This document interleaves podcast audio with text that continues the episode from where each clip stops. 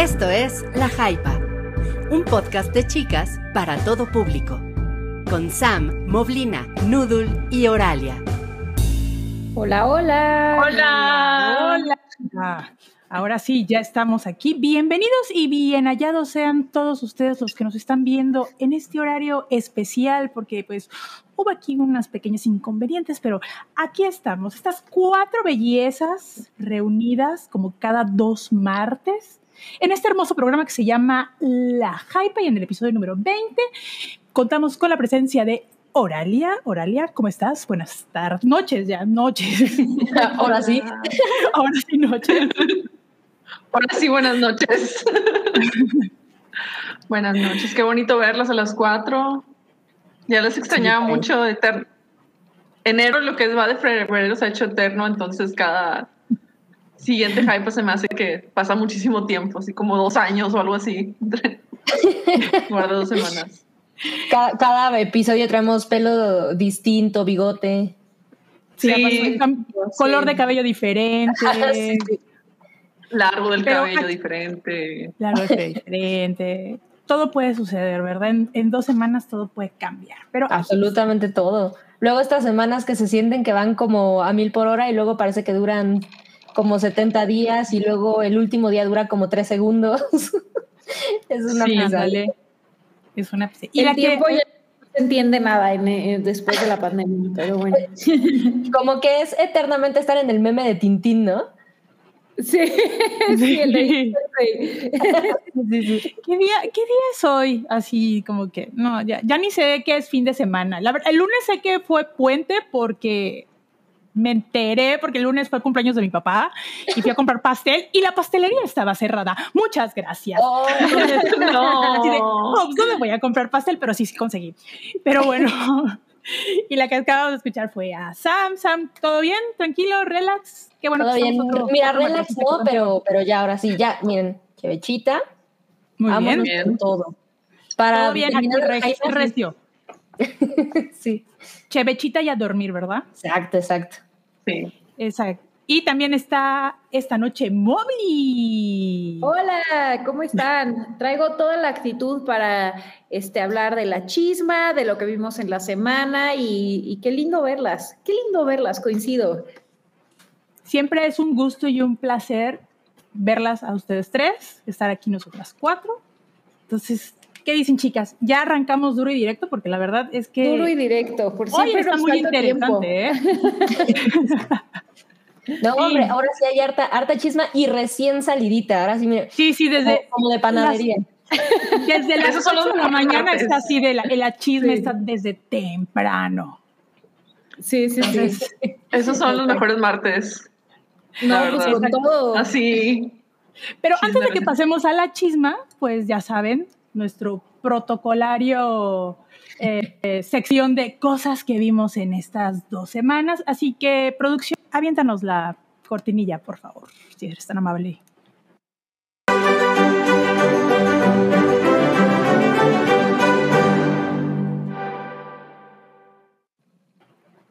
Amo esta cortinilla con todo mi ser. O sea, la veo cada vez y Yo también. la adoro. Y bueno, vamos a empezar eh, en esta sección de cosas que vimos en las dos semanas con Oralia, que vio Yellow Jackets, que está en Paramount Muero, Plus. muero por Y saber. igual, sí. muero por saber qué onda, porque he escuchado algunas cosillas y, ay, por favor, pero adelante, Oralia, cuéntanos. Ok. Esta serie me enteré porque Twitter gringo estaba de que es hypeándola al por mayor y que era de las mejores series y han estado haciendo muchas entrevistas con Melanie Linsky, eh, protagonista de la serie, y con este, Karin Kusama, con una de las directoras de la serie. Entonces así como que, bueno, deja veo, deja checo, o sea, como, ¿qué onda? ¿Dónde está? La encontramos en Paramount Plus, este, que sí es medio fastidioso andar este, comprando y viendo, este, probando plataformas nuevas. Esta estaba incluida dentro de Prime, como así como canal premium. Te da una semana de, de prueba, lo cual está fabuloso para ver esta serie porque te la acabas en, este, en friega. O sea, de, verdad se va de volada. Y este, pues fue nuestra obsesión, fue así como que ver dos episodios por noche, casi, casi. Sí, fue de desvelarse hasta las 3 de la mañana viendo este episodios. Estuvo muy, muy padre eso, la experiencia. Pero bueno, la serie fue, es este, originalmente salió en Showtime. Este, ya acabó, entonces están todos los episodios disponibles, lo cual está, a mí me pareció fabuloso porque con los cliffhangers que se maneja, si hubiera estado bien pesado de que, bueno, no, ya me desacostumbré mucho también. Este, el streaming me hizo desacostumbrarme mucho a espera cada semanalmente episodios y como esta es una serie de, este, comenta Ada Kill Me, que también está gratis en Claro Video, muy bien, que bueno, super tip, un gran, gran tip. Este, esta es una serie de 10 episodios de este, una hora más o menos. Es de, es de las de los es de Ashley Lyle y Bart Nickerson y va en dos líneas de tiempo. Dos líneas de tiempo. La primera es de 1996, un gran throwback. En, y en esa línea de tiempo está un, grupo, un equipo de este, fútbol femenil que va a ir a una competencia nacional de, de fútbol y tienen la desfortuna de tener de que el avión donde iban viajando, el avión privado donde iban viajando se tiene un accidente. Entonces quedan en medio de la nada y están viendo cómo cómo sobreviven en medio del, pues, del bosque sin ningún tipo de comunicación ni nada. Y la segunda línea de tiempo está ambientada 25 años después y se centra en cuatro sobrevivientes en cuatro de las, de las chicas que sobreviven, ya como mujeres adultas, con el peso de, del pasado, del de todo el trauma y bagaje que están cargando. Y es todo lo que les voy a decir de trama, porque sí, pues que este es un drama de suspenso, de mis, con mucho misterio, con mucho horror sobrenatural. Entonces, sí vale mucho la pena que vayan así como que con menor cantidad de información posible. Lo que sí les puedo decir es que las actuaciones son muy, muy buenas. O sea, las caracterizaciones, pues está, es protagonizada por, del reparto adulto, está Melanie Linsky, está este, Tony Cypress, está, está Juliette Lewis y Christina Ricci, y, y todas las, este, sus contrapartes ese juveniles, está Sophie Thatcher, Samantha Hansen, este, eh, no, el Purnell es otro personaje. este, mucho, bueno, un recast este juvenil espectacular. Y lo que está muy padre de esta serie es que te plantea, eh, pues una contraparte, por ejemplo, ya ves, este, este es el tipo de, pues, historias de sobrevivientes y, y de sobrevivientes y normalmente la referencia literaria y cinematográfica más así este, inmediata pues es Lost y es El Señor de las Moscas. Y durante mucho tiempo se había comentado de que no, pues es que si, si El Señor de las Moscas hubiera pasado con puras mujeres, obviamente eso no hubiera pasado, hubieran sobrevivido hubiera estado todo perfecto, no hubiera habido drama. Lo cual es subestimar increíblemente a todas las jóvenes adolescentes, todos los pleitos juveniles adolescentes. Y la, la labor de las hormonas. audiencia femenina. Sí, exactamente. Entonces, eh, hay mucho suspenso, hay mucho... Hay, una gran, hay un gran misterio alrededor del, de lo que pasa en 1996 y conforme a lo que están ocultando las, este, sus contrapartes adultas, hay, em, hay bastante que, que, que, analizar también porque son adolescentes que están sobreviviendo, que están viendo cómo, o sea, aparte de viendo su, este, tratando de lidiar con su identidad y sus crisis adolescentes normales, están en una situación extrema de supervivencia donde no saben si van a ser rescatadas o no, donde está, hay mucha incertidumbre. Y la contraparte adulta se enfoca mucho en, pues, en, este, en los, eh, ¿cómo se dice? Se me fue la palabra, perdón, este, en los arrepentimientos, en los, este, grandes, en los grandes arrepentimientos que pueden tener sobre el pasado, sobre qué es lo que pudieron haber hecho, qué es lo que no pudieron haber hecho, cómo hubieran llevado a cabo sus vidas de en caso de que no les hubiera pasado esa gran tragedia y cómo lidian o no con todo lo que pasó. Y es extraordinario todo lo que presenta. Eh, es maravilloso todo esto y te mantiene, tiene un ritmo espectacular. Que les digo, estuvimos este, de- ya, me han, ya me han comentado personas de que, ay, no está tan padre, o no, no, que no se pican tanto, pero en mi caso sí fue de que de inmediato. Y, y sí me la, nos, la, nos la terminamos en como unos cuatro días. Entonces, sí es, sí es bastante garantía. Ahí va a haber una segunda temporada que va a seguir explorando el, este, ambas líneas de tiempo. Y también tiene una banda sonora increíble, espectacular. Recopila muchísimas canciones clásicas de los noventas, o sea, de rock alternativo, de rock, o sea, de música pop, así, este, top charts, este, y, y música contemporánea también bastante, bastante buena. Entonces, sí, recomiendo muchísimo todas las personas que la quieran ver y que, pues, denle una oportunidad. Está, ya nos comentaron varios, este, varias personas que está, que Paramount Plus está disponible por Telmex, por Claro Video, también se puede contratar de manera premium por Prime, entonces sí está la opción y aventúrense, se la acaban rápido. Súper maratoneable, ¿no? Sí, también ¿Cuántos episodios son? 10. ¿10 de más o menos una hora? ¿50 Sí, minutos? una hora, 50 Ok. minutos. Súper. Y, Y, mira, la, la voy a agregar a mi lista, ¿eh? porque acabo de, acabo de terminar. Hay otras, otras series que, que andaba viendo y Ozark, que estamos en el break de, de, de- de la temporada Ah, 4, sí. entonces voy a seguirme con esa, Oralia. y antes de ver el Col Saúl, Exacto, sí. Comenta Federico Bli que si no es otra loca serie basada en nostalgia, no, cero. a diferencia de muchas otras series, así como que están así como que hacen throwbacks a Sí. épocas mejores y todo, pues aquí sí te plantea un presente, o sea, el 1996 te lo, te lo plantea como presente, no como, Ujú. ay, estoy recordándome, acordándome de- Ok. y viéndolo de manera romántica o bonito, de que, ay, en esa época todo era mejor. No necesariamente. Oye, Y, y sí, o sea, sí te lo plantea como presente, o sea, ambos, ambos, tanto 2021 como 1996, te lo plantean como presentes, donde hay muchas cosas Ok. complejas pasando y no necesariamente romantizadas ni planteadas. Lo que sí, el soundtrack sí es un gran throwback, Claro. sobre todo para todas nosotras, personas, Sí. personas arriba de cierta edad. Entonces, Y, y es mejor que la primera temporada de Lost. O sea, a mí, a mí me gustó mucho la, la primera temporada de Lost, pero esto suena que podría ser mejor, ¿no? Porque, bueno, al final ya sabemos todos cómo acabó Lost. Ay, déjelos. No, no me digas, no, anticipación para nada. Pero la primera está buena, entonces no sé, no sé qué, qué opines. La primera temporada de Lost, sí, a lo que me acuerdo, estaba muy, muy buena. Pero no sé, igual y conecté, conecto más con esta porque son muchos personajes femeninos muy complejos y yo los amo, ese tipo de personajes. son todo lo mío y tanto con las adolescentes como con las mujeres adultas, sí conecté bastante.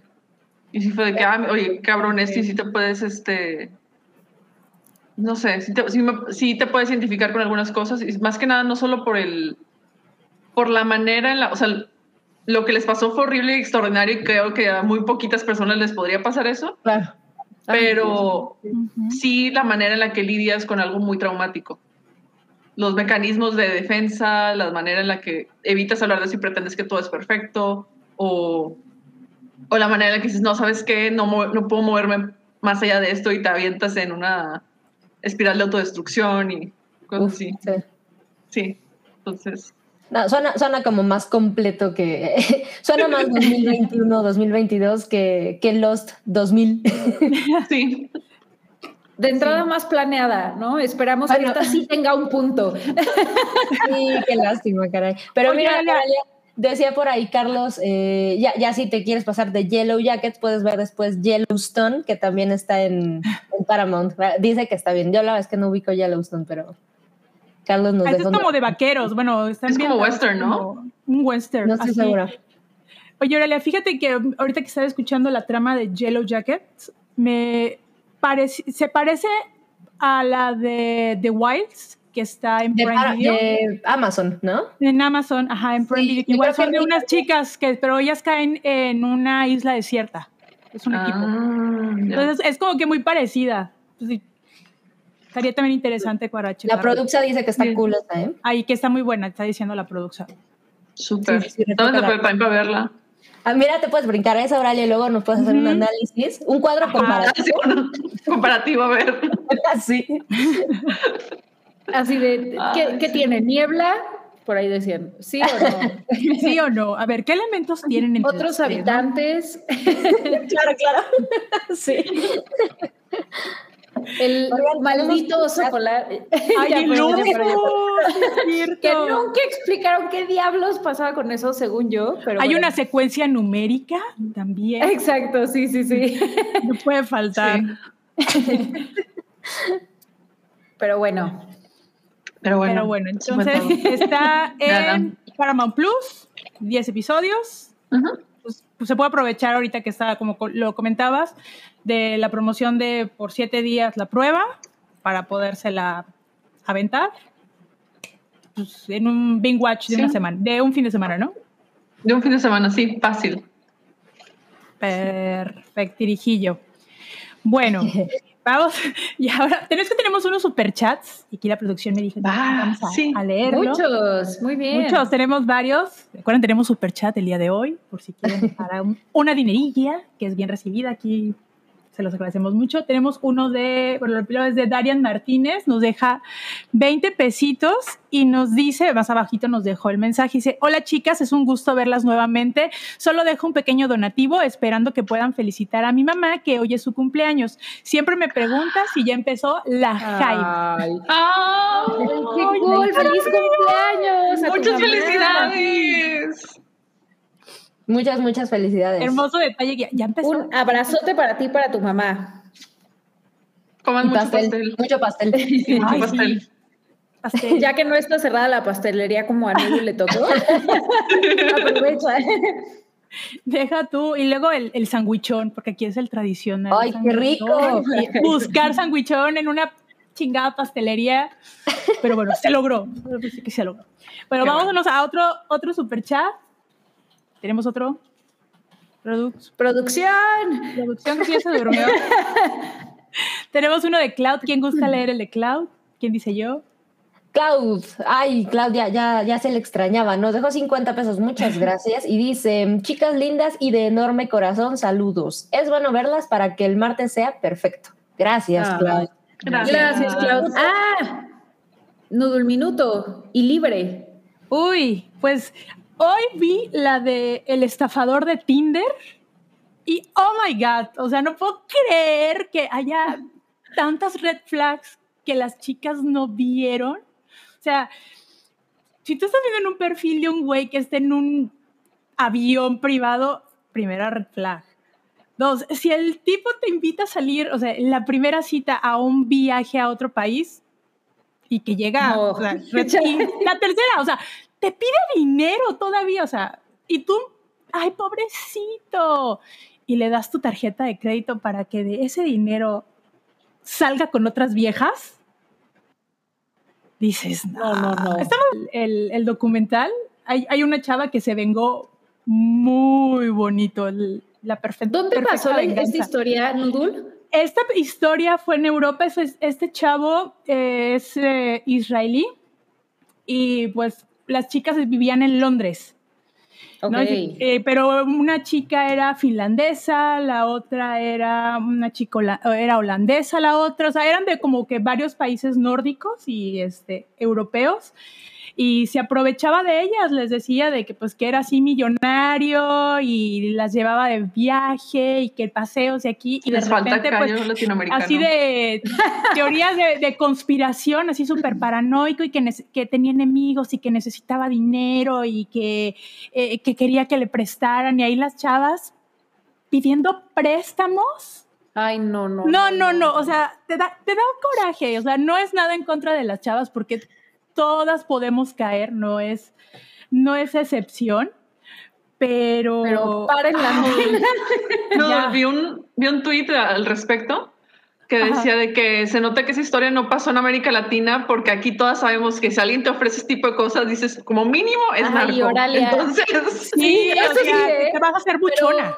Justo, justo por eso le preguntaba a Nudul de dónde era, porque se los prometo que yo conozco otra historia similar en México. No, hay, hay muchas. Y era, y era alguien que estaba comprometido, no comprometido, porque ya conocía a la familia, que ya estaba, o sea, metido hasta la cocina y de pronto era como, no, yo estoy saliendo con él, ¿cómo? Yo también. Y el mismo cuento de que, oye, es que me falta dinero para no sé qué, porque necesito liquidez y ¡pum! Las dejaron bailadas.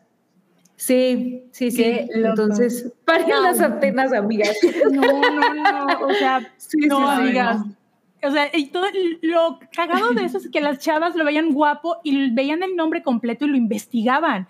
Y nada más así de, ah, es, lo vinculaban con que era hijo de un millonario israelita y, ah, no, ya, o sea, pero hasta ahí se quedaban, no buscaban más allá. Regla número uno, siempre contacta o trata de conseguir a una amistad que lo conozca, o sea, a alguien que tenga el vínculo para que sepas. Oh. Sí, no, no, no. Amigas, tengan amigas stalkers, o sea, de que, las amigas que son las amigas que no, que se metan a página que con correos, teléfono, te saca todo el historial, dónde vive. No, no, no, no, no es chulada. Eh, Ay, qué Eso lo aprendí en Catfish, ¿eh? Eso lo aprendí en Catfish. Sacaron el, nombre de la página y así de, oh, caray, espérate, venga para acá. Sí, Oye, qué ¿eh? miedo me dio eso. No, ese, ese, es trabajo nivel misión imposible, ¿eh? Yo he presenciado cosas que... Wow. Sí, sí, sí, sí, es cierto. Una, una amiga de esas vale, vale su peso en, diamantes y oro y cubiertas en... Esas amistades aprecian un chingo, no las alejen, quédense con ellas por siempre porque las va a sacar en un, un paro, ser un parote. Bueno. Ay, no, qué horror. Tenemos otro super chat. Es de Sky Cirrus, nos deja 49 pesitos y nos dice otro minuto libre para Noodle. ¿Cómo? ¿Cómo?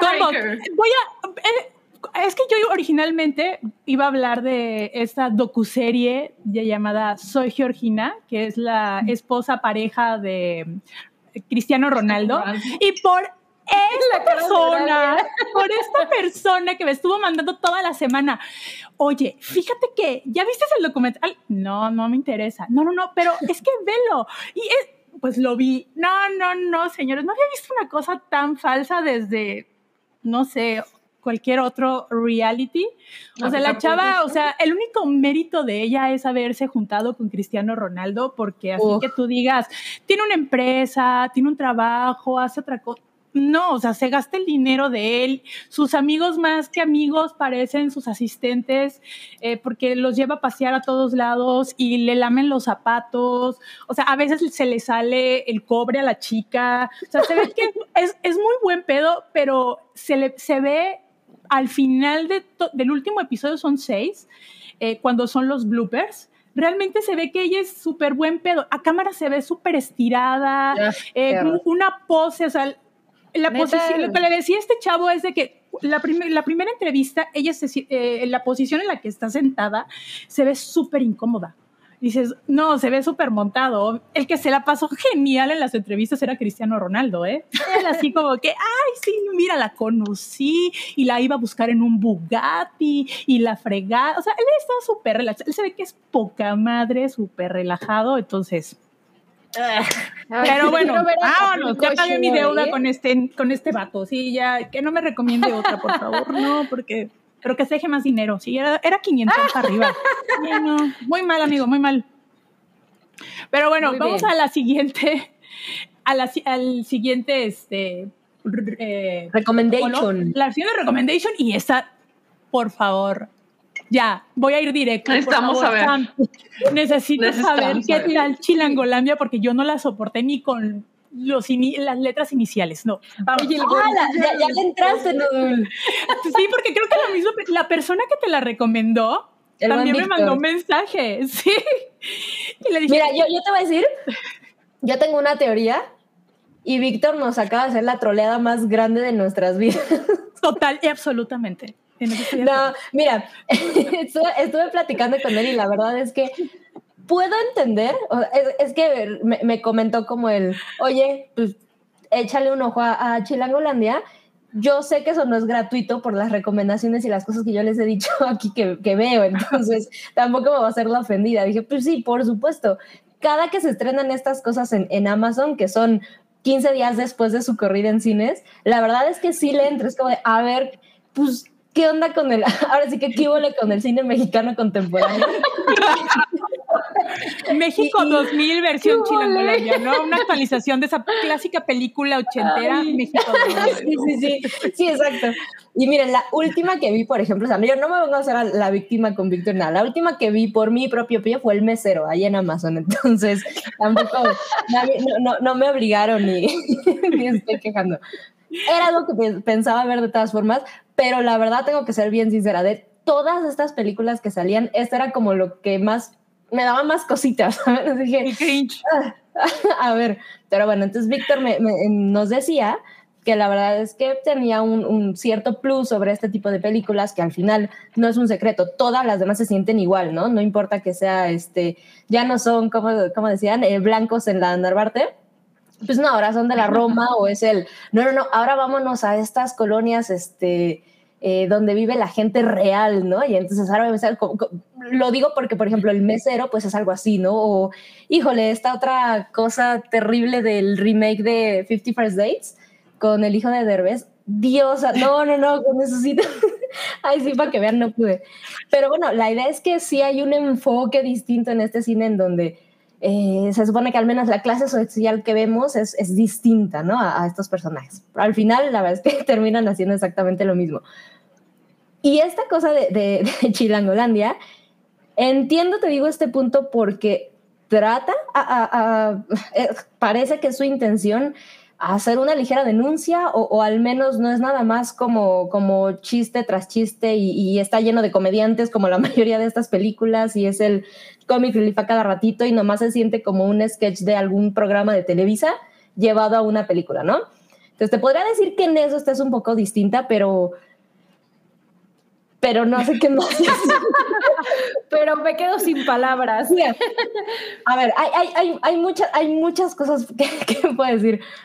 O sea, podría decir esto a, su bien, o sea, hay, hay, una intención distinta, hay algo que se siente de forma como que hay una intención de ser un poco más honestos en lo que pintan, ¿saben? O sea, si, si tomamos en cuenta este reflejo de la clase social que nos quiso pintar este Michel Franco, por ejemplo, contra esto, bueno, se trata de, ser un poco más honesto, ¿no? Se siente que, que, quien está detrás dijo, voy, y, y, y sí lo voy a decir con estas palabras porque estoy segura que quien está detrás lo puede haber dicho así, es, voy a ensuciarme y voy a ir con el pueblo a ver cómo vive realmente, ¿no? Porque al final Así se siente. Ricardo style. No, no, no. si me dijeras que lo escribió un güey que vive en Londres y que sus papás eran de Alemania y jamás ha salido de su país, te diría, sí, ¿no? Y aprendió de México por medio de Wikipedia y de Twitter. Porque está muy...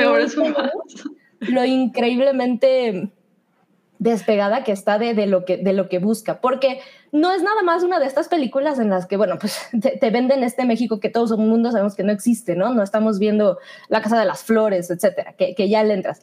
Aquí la tirada de esta película es decirte que esta es la realidad, ¿no? Esto es, esto somos nosotros, y como decía Nudul, estas líneas de apertura eh, es pantalla en, en, en, negro y aparece nada más un texto en, en blanco, son como dos párrafos, algo así, en donde no me acuerdo si es una o dos frases, pero es casi casi algo como, como un haiku del chilango, porque es, en la Ciudad de México hay tantos y todos los habitantes son esto y todo, nada se come sin bolillo y bla, bla, bla. Es como, ah, ok, bueno, es la apertura, ¿no?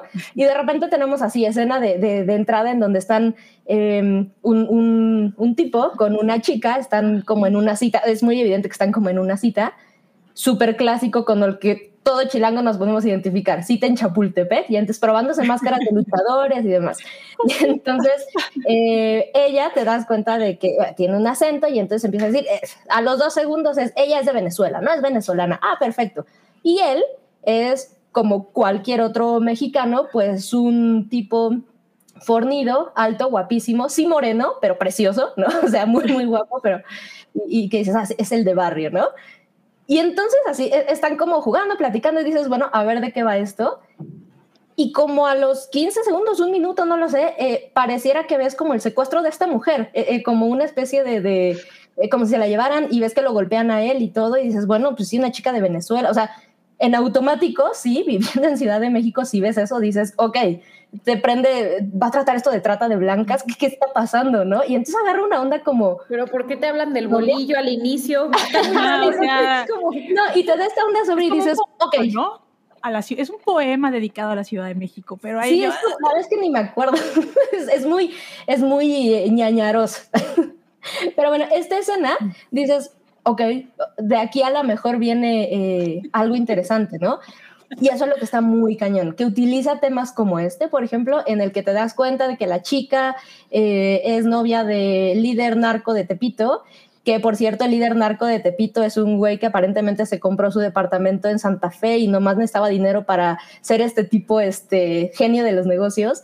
Y todos son unos estereotipos y entonces tienes cosas que se complican. Eh, intenta hacer una historia em, como de Guy Ritchie, o sea, esta cuestión de hay tres, cuatro personas sobre lo mismo, que en este caso es un dinero, un dinero mal habido de soborno, como si en México nos podemos todos identificar.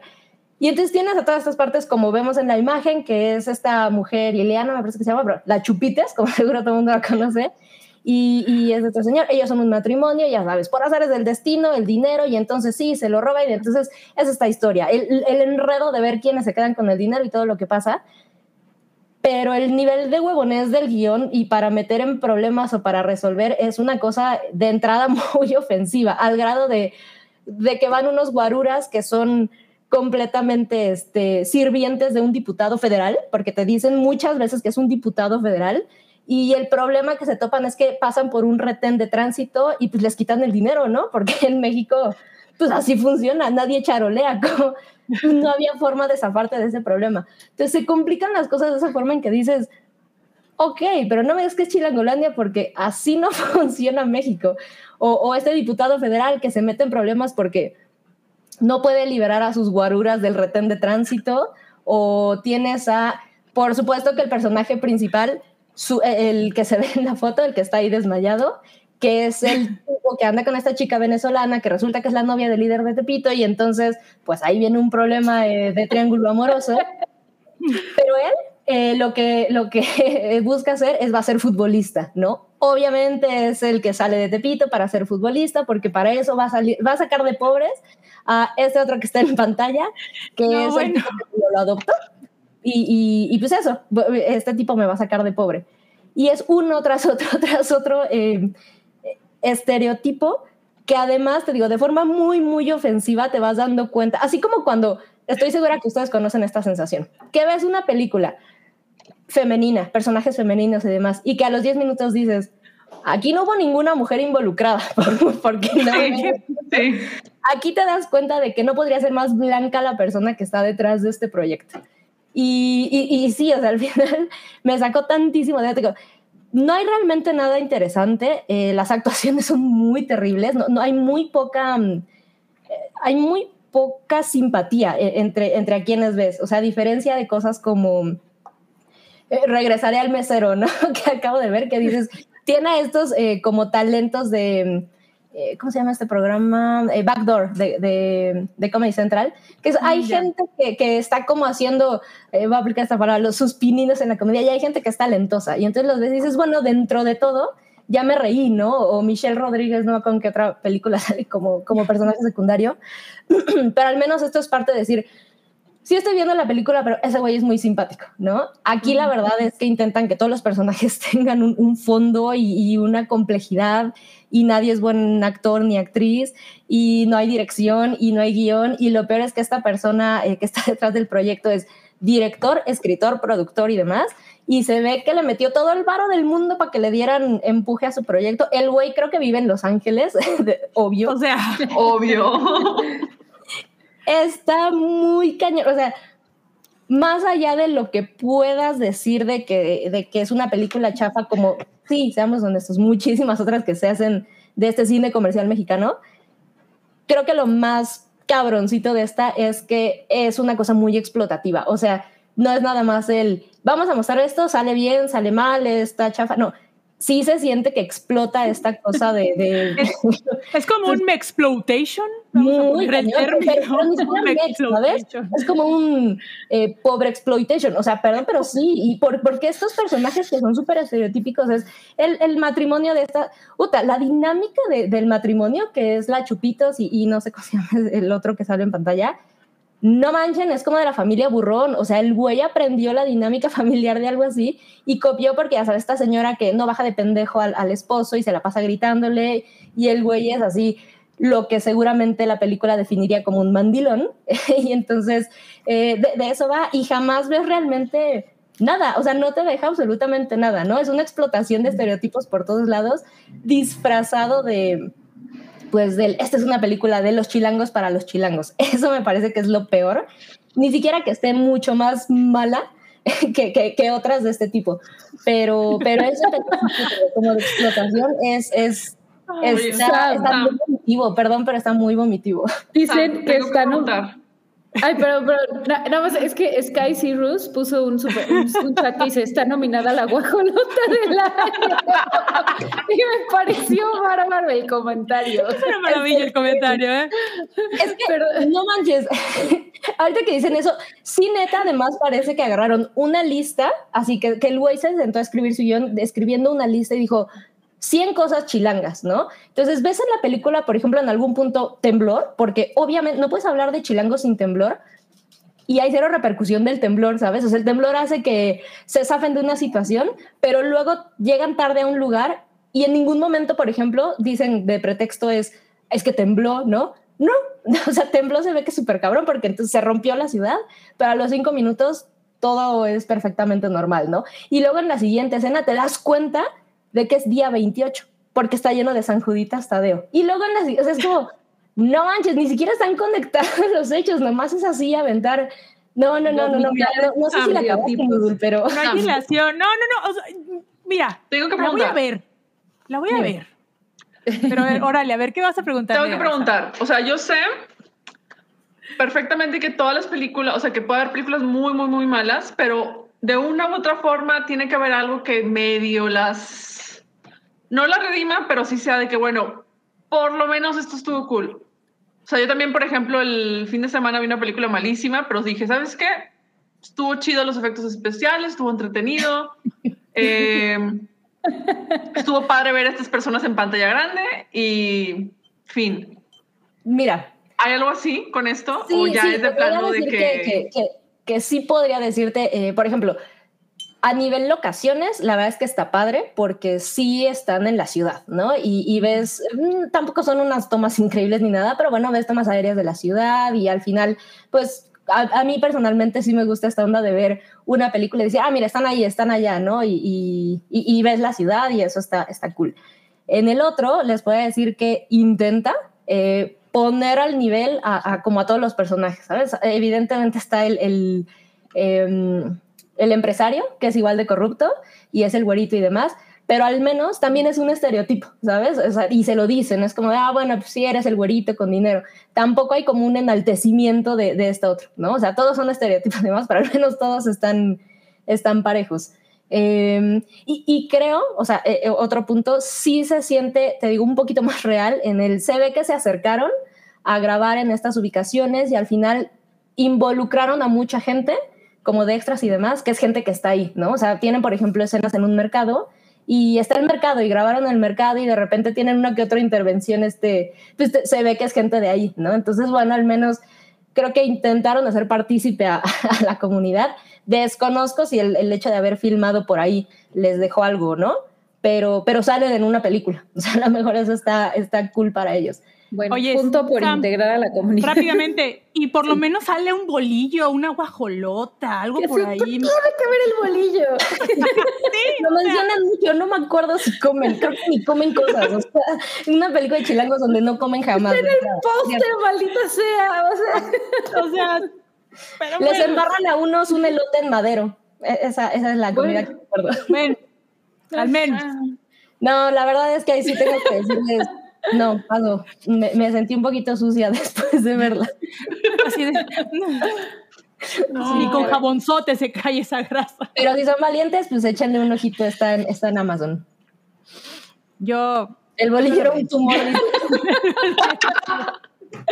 Ay, no, qué horror. Ay, no, pero bueno. Ah. Pero dicen que sí la vendiste bien, que te que Perfecto. contratarte para vender guiones. No, eh, eh, me dio coraje, ¿eh? o sea, sí dije, tanta gente escribir y, y neta, que estas cosas se produzcan, la verdad es que sí te vas a quedar con una sensación de, de enojo.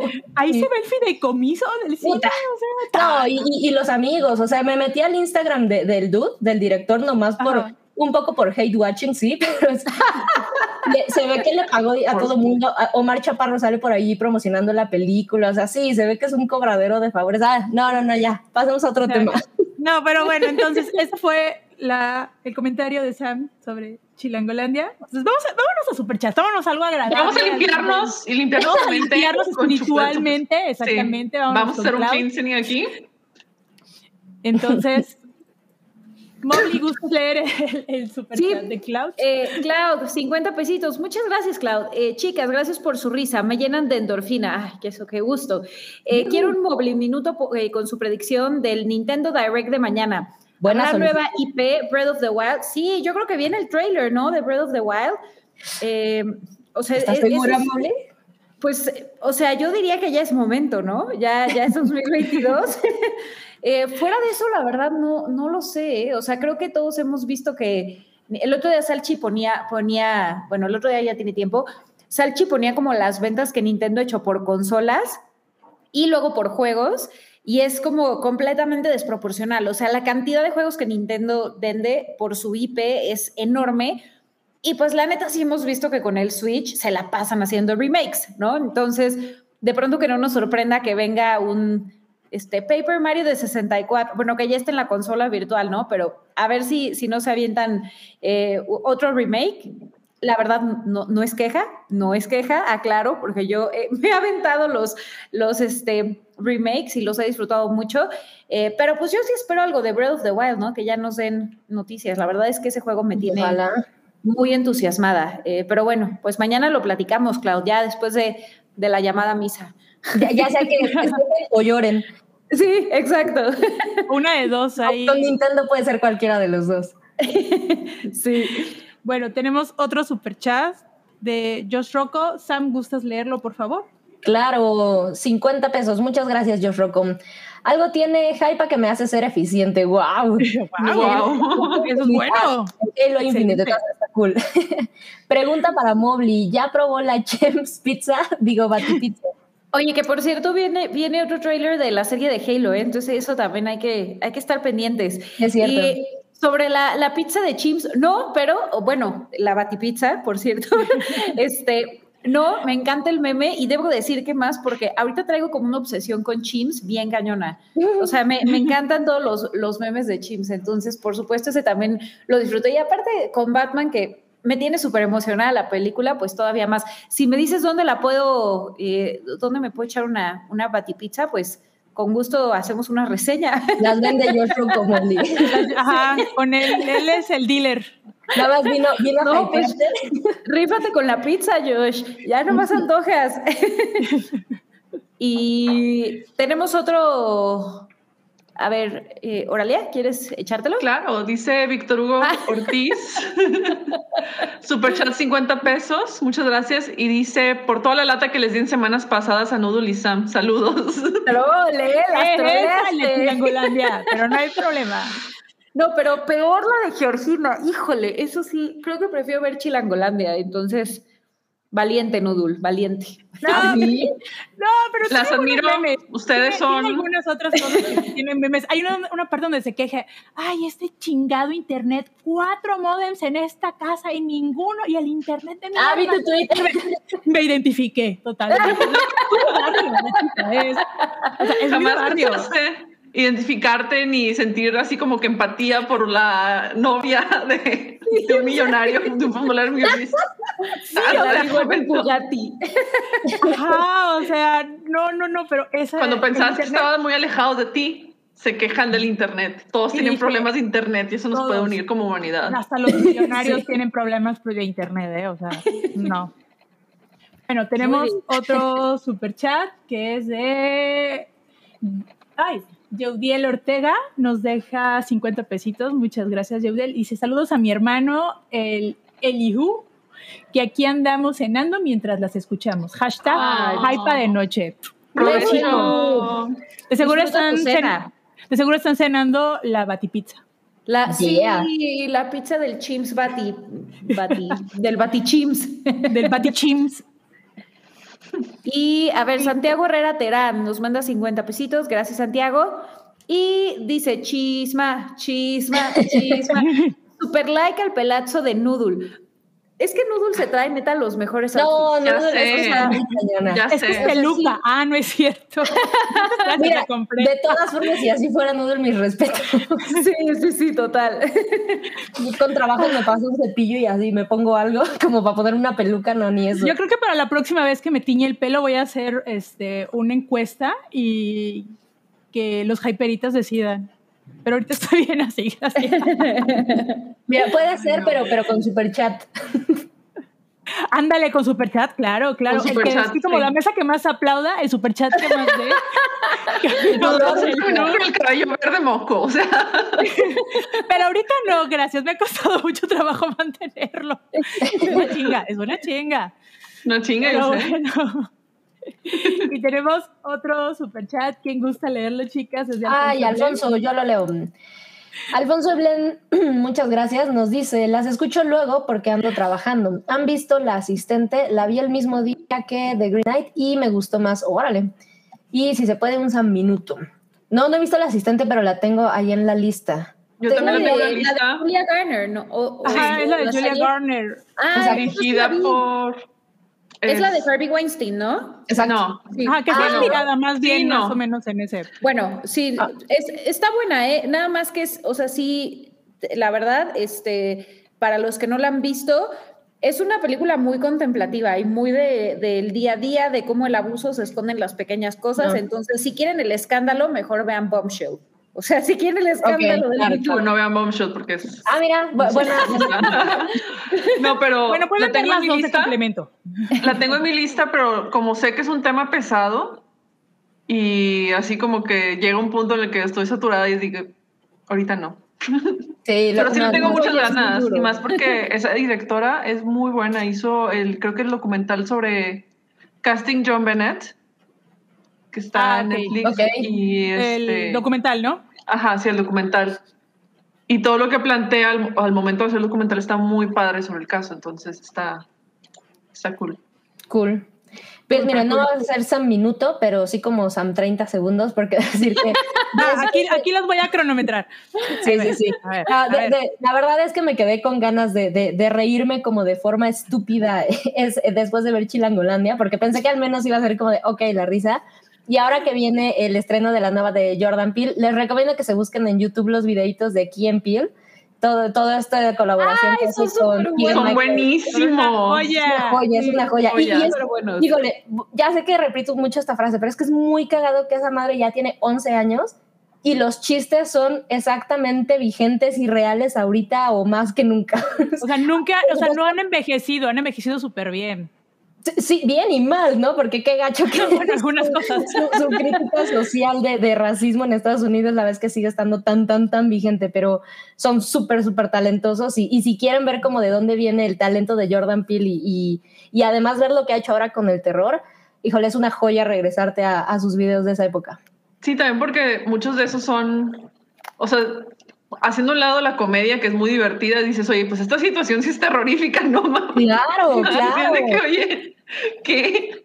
Sí, el y te ríes que- cosas terribles, o sea, la verdad Ajá. es que te ríes muchísimo, pero es, es esa incomodidad de decir, creo que no me debería estar riendo, pero sé que lo hacen con la intención de que me ría. Claro. Es- Esa parte de lo políticamente incorrecto, pero pues, siempre te va a salir. Va a haber un momento que te vas a reír. Más bien es el políticamente estrés. muy correcto. Y, y ahí es el verdadero chiste, trágico. exacto, exacto, exacto. Muy bien. Bueno, tenemos otro super Están llegando muchos superchats, estoy bien Sí, pero contenta. ahorita hay que aprovechar, chicas, porque después porque el- ahorita el- viene el mega chisma. chisme. Uh, nos vamos a ir como media, como hilo de media, que de media. ¿eh? Como Mela, como. Mela de Idio. Media de hilo, ándale, así. Pero bueno, a ver, Coralia, ¿Gustas leer el superchat de Roberto Montes, porfas? Claro, nos dejó 50 pesos, muchísimas gracias. Y nos dice, hola, soy nuevo escuchando el canal y me encanta este podcast del Hypa. Sigan así, me encanta cómo abordan los temas, no me los pierdo. Ay, qué cool, muchas gracias, Roberto. Excelente, gracias, gracias por Ahora me siento muy presionada, pero... Exacto. Ay, eh, ¿quién se vende el próximo? es de Mamalogan. eh, No, qué nombre tan increíble. No, pues sí, el está nombre. cool. Eh, no, aparte el logo, mamá Sí, logo. sí, sí. Sí. Ah, Mamalogan. Ok. Perdón, no es. No, es leo letras chiquitas ya. Nos deja 50 pesos y dice: Hablando de pelucas, Nudul Minuto de sus favoritas de RuPaul de la actual temporada. Uy, aquí te lo voy a deber porque no he visto absolutamente nada. Sé que entró un hombre cis a, este, a participar que se llama Madimorphosis. Él abiertamente eh, antes dijo que es un hombre cis, lleva muy poquito tiempo en la escena drag, pero es en un lugar donde él se siente cómodo, se siente seguro, pero ya saben, le están tirando pues mucha mierda. Claro, Eh, claro. Incluso en el programa se ve que RuPaul lo saca del closet del, de ser cis, ¿no? Del, de- del closet hetero y se ve una incomodidad Ay, de él de así de, ok, yo lo iba, como que yo lo Oye, iba a decir, pero, ¿Pero es poquito a hetero poquito. o es.? No, es hetero, es hetero. O sea, Ah. eh, eh, el drag puede ser, no es Sí. limitante de que sea claro, claro. A, a fuerzas un chico gay, sino que también hay, hay hombres cis heteros que lo pueden hacer. Entonces, este, sí lo sacó del closet de, de la, de, de- de la heteronorma, que no sé si es correcto, pero sí se ve Sí, muy en un reality show está horrible. Ajá, eso. digo, él, él quiere participar y pues está defendiendo pues lo que sabe y se va a juzgar su talento, ¿no? Dentro del programa. Pero no he visto absolutito del primer episodio y del segundo, pero me voy a poner así al corriente porque ya viene RuPaul España y ese no me lo voy a perder. La verdad, y eso lo quiero comentar porque se va a poner, no sé, los españoles tienen una, un sabor muy, muy bueno. Como a paella. Como a paella, y, vino, y vino de La Rioja. Ya. Hablando de estereotipos. Ah, sí, este chico, les puedo decir que tiene- sigue una larga línea de tradición fílmica de hombres cis hetero interpretando a personajes drag. Entonces, está, está, Wow. está honrando una tradición fílmica. Claro. Quizás Sí, muy claro. controversial, quizás no, pero ahí está. Pero ahí está. Pero ahí Ahí está. está. Y bueno, yo ya me estoy frotando las manitas porque esto sí. Vamos a estar bueno. Vámonos a la cortinilla de la chisma porque vamos a hablar de los Óscares. Así que producción, ¡vámonos!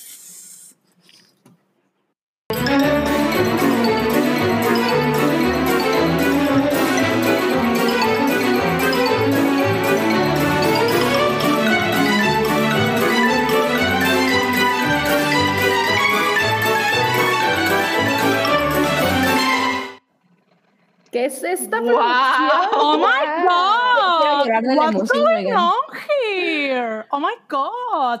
Me sorprendió la producción cada vez. ¿eh? Are we Princess. Diana? ¿Eh? Ya ven, por eso fue a las nueve. Ah, Sí, sí, con razón. valió la pena. Ahora, ahora sabemos por qué fue a las nueve. Sí, chinga, el render, el render, es que no termina de renderear, ya Toby. todo así.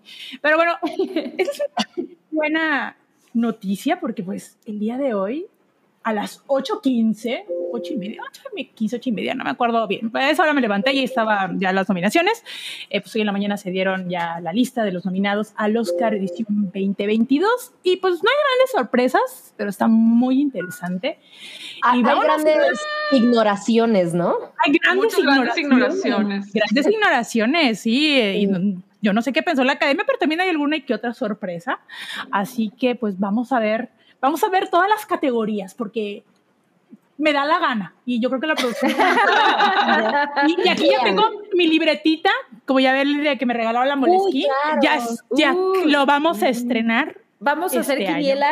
Vamos a hacer quiniela Pues hay que hacer quiniela, Ay, oigan. no, Vamos a hacer quiniela, claro que sí, Y que vote la comunidad a ver quién que apuesta También. por su caballo ganador. Hay notas para la produxa. Ahí Eso es la Produxa. Y bueno, eh, pues la primera nominación es a la actriz con... eh, Actriz de reparto. o actriz de reparto. por favor, Oralia, ¿nos quieres dar las nominadas? a Las Actriz de nominadas. Reparto? Son Jessie Buckley por The Lost Daughter, Tú.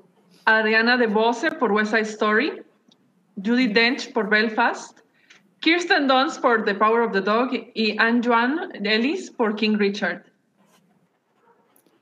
¿Cómo la ven?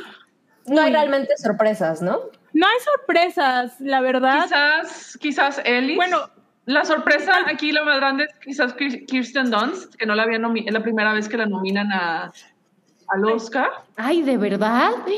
Yo pensaría sí. que ya antes. No, no, no. Wow. No, pero ya, ya se había escuchado el rumor que sí la iban a nominar. Para mí la sorpresa es Jeffy Buckley, Jessie Buckley, También. porque no se había sonado mucho de ella. Da una muy buena, buena actuación en The Lost Daughter. Que yo les puedo Se decir. dieron a Kirsten, ¿no? Mm, no, yo creo que se la van a, dar- se la van a dar a Ariana de Bose. Ariana de Bose. En The West Side Ay, Story, la verdad, yo la no chica Toy bastante bien. no, la voy a ver, amigos, a menos que ¿No? alguien me...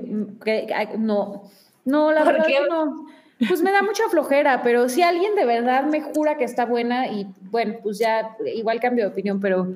Pero ¿por qué crees que Ariana de, de, Bose, de Bose se, se merece el Oscar Nudul? La verdad es que da muy buena actuación, ¿eh? Creo que es la que se lleva totalmente el papel a la protagonista, que es esta chica Rachel Weiser. Ziegler. Ziegler, perdón, Rachel Ziegler, el- pues así, outstanding, la verdad. Me, pare- me gustó mucho más la actuación de Ariana que la de esta chica, la, la protagonista. Ok. Entonces, está, está fuerte, o sea, puede ser entre ella, puede ser la entre Kristen Dunst, pero a como se ha visto la evolución en el circuito de entrega de premios, Ariana DeBose es una candidata bastante Ok. fuerte para ganar. De pronto Judy Dench nos da la sorpresa, no sorpresa también, ¿no? Exacto. Uy, es que, es que en Belfast, que la estrenan el 10 de marzo, chicos, Me muero por verla. es Sí. una chulada. Y la ya verdad. estoy muy, muy entusiasmada. Y, y yo la voy a volver a ir a ver al cine, es hermosa. Y la verdad, su papel es. Ay, es, no, no les voy a decir, mejor esperémonos a ver el, el- hasta el 10 de marzo sí. y hablamos de ella, la verdad. Va, va. Bueno, vámonos a la siguiente categoría. Seguimos con una de mis categorías favoritas, Ah, diseño de vestuario. uy, Aquí tenemos eh, a Jenny Vivan por Cruella, qué chulada, la verdad. a Máximo este, Cantin, este, Cantini este, Parrini y Jacqueline Duran por Cyrano, eh, Jacqueline West y Robert Morgan por Dune, eh, Luis Sequeira por Nightmare Alley y. Paul Tazewell por West Side Story. Yo, Uy. por ahí dicen que le sorprendió que estuviera Cruella. A mí para nada me sorprende. De No. hecho, yo No, no, también me parece que, Es que para claro, eso ¿eh? era la película. Claro. O sea, o sea, Ajá. es mi favorito, literal, de, de la película. Wow, wow el, Y- vestuario. Jenny Sí, Piven no, no. Es la gana- pre- ganó previamente el Oscar por Mad Max Fury Road. Claro, Así claro, es. sí es cierto esta mujer que, que además hizo un super statement ahí con su, Con su con- chaqueta con de su cuero. y demás. Qué chulada. sí, Mi sí, héroe. sí. Sí, Ay, sí, pues sí. Me, me alegraría mucho que lo vuelva a ganar, ¿eh? porque la Estaría verdad, increíble. Cruella, de lujo. Sí, tiene fuerte competencia, ¿eh? Cyrano está- también tiene muy buen vestuario, ¿eh? Ah, No, yo y no Jacqueline adecuado, adecuado a la época, porque ya ves que luego tienen, ah, mantienen errores, pues sí, mínimos, Claro. pero está muy bien adecuado a, a la época. Pero sí, yo también se lo daría a Cruella. Está muy bello y es un gran eh, eh, homenaje a Vivian Westwood, la verdad. Ese, Claro, ese Adul. cuando se, se abre el vestido que está en la basura y sale. La basura. Bien punk, es hermoso. ¿Qué? Sí, sí, sí. Miranda. Priestley lo aprueba. Porque además, yo- bueno, yo me atrevería a decir que a diferencia de las demás, eh, como decía Auralia, justo el tema central de Cruella, pues es esto. Entonces, sí es un protagonista más el, el vestuario de la película y, y se nota, se nota la originalidad y, y estas cosas que logran sorprendernos. No nada más es el, eh, ya sabes, el Señor de los Anillos diciendo, es que traían los calzones como debía ser. Sí, pero aquí visualmente sí ves cosas que dices, órale. Y, y- y creo que para mí eso vale mucho más que, que- que cualquier Sí. perfección que pueda haber en los demás vestuarios. Ah, sí, No, Cruella, yo creo que es la que va la fuerte. Dune yo soy la defensora de Dune porque sí, los vestuarios me Ah, sacaron. no, es una, es una maravilla también. Impresionantes y son de las cosas, de las mejores cosas de esa película, la verdad. Es Sí, cierto. sí, sí, sí. Están Sí, no, impresionantes. es un- Acabo de ver hace poquito y fue de que, ¡ah! qué hermoso todo. La producción va y viene. Para... Y aquí hay- Todos hay mi para que Ahorita llegaremos a, a estas nominaciones, pero ahí el, el tema Dune, híjole, a mí sí se me hizo una cosa medio cochina de la academia, pero a- ahorita llegamos. Pero bueno. Sí, Y aquí, sí, yo también. no- nomi- nominados por sonido, eh, Ujú. no voy a leer todos los nombres porque si no nos quedamos aquí hasta las 12, pero está Belfast, Dune, No Time to Die, o sea, James Bond, The Power of the Dog y West Side Story. Pues Oye. Dune, ¿no? Suena... Dune. Me, faltan dos, pero pensaría que Dune o, o West Side Story, o sea, no la he visto, pero bueno, asumo que la música debe ser una cosa. No, fíjate que No. no, no, no, es sonido, todo lo que es eh, los ruiditos. No, no, no, pero me refiero que técnicamente pues debe estar bien hecha si es un musical, ¿no? O sea, Sí, pero. Dune es la que se lleva. en, Claro. estas- en esta categoría va a ser, va a ser de Dune. No lo Creo que dudo. Dune se va a llevar a los, las cuestiones técnicas, ¿eh? Sí. Seguro. Dune Sí, es sí. la nueva, este, es la nueva Mad Max de esta temporada. Sí, Sí. Se va a llevar todo lo Ay, qué técnico, buena obviamente. comparación. Sí, pero y van a ignorarle todos los importantes, claro. todos los importantes, exactamente. Sí, sí, sí, sí, de acuerdo. Justo ese era mi, mi tema con, con Dune. Ah, bueno, Una ahora sí, categoría hermosa. Sí, el score, que es el, el- la banda sonora. la banda sonora. Aquí sí, a ver, tenemos Don't Look Up. La verdad es que no estoy muy segura de, de por qué está esta nominación ahí. Eh, eh, Dune, creo que esa es la sorpresa de por qué está Don't, Don't Look Up dominada. Híjole, y ahí Ay, ahorita lo hablamos en película. Pero, ahorita, ahorita lo- platicamos, pero bueno.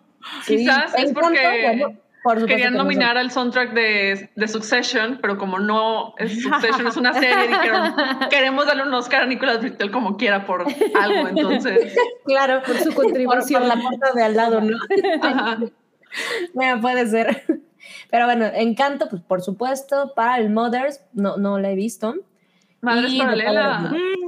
Y Alberto Iglesias, top compositor. Pero- no, mm, ¿Qué otra cosa ha hecho Noralia? Hable con, o sea, prácticamente todas las películas de Almodóvar. De Almodóvar, ok, ok. Él es el así como que su compositor de cabecera. Ah. Y mi favorito aquí es el de Johnny Greenwood por El Poder del Perro, porque la verdad sí, Johnny Greenwood se, se rifa bien cabrón haciendo bandas sonoras. Y Ok. este año nos bendijo con dos. No está Spencer aquí, pero también el soundtrack de Spencer está Uf. hermoso. Sí, sí, eso sí. No sabía que era, que era el mismo. Sí. Y su primer soundtrack, bueno, su primer eh, score original fue el de Tokyo Blues, el- Uy. la adaptación cinematográfica del libro de Murakami. Ese fue su primer, su primer score. ¿No fue primero la de este Petróleo Sangriento? No, bueno, no, no me acuerdo. Sé que primero Es que no me acuerdo o sea, porque fue por esos años, así estaban. Fue por, fue, por, fue, fue por esos años, pero no sé si fue el primero o el segundo, pero tengo entendido que lo, lo primero que él hizo fue el de Tokyo Blues. Pero a ver, Ya. hay que investigar si los compañeros aquí, los, los este, hyperitas, De- pueden dejar aquí la mano con el Google para desmentirnos, Para confirmar o negar. para confirmar. Vamos a la Vámonos, que sigue. vámonos. vámonos. Vamos. Ah, Mejor guion guion adaptado. adaptado. A ver, yo me lo he hecho. El mejor guion adaptado. Está nominado Coda, Drive My Car, yes.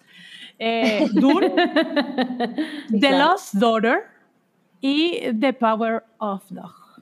Yo me atrevería a decir que aquí va a ser como la mm, palmadita de buena onda a Villeneuve y se le va a dar a Dune el guion adaptado.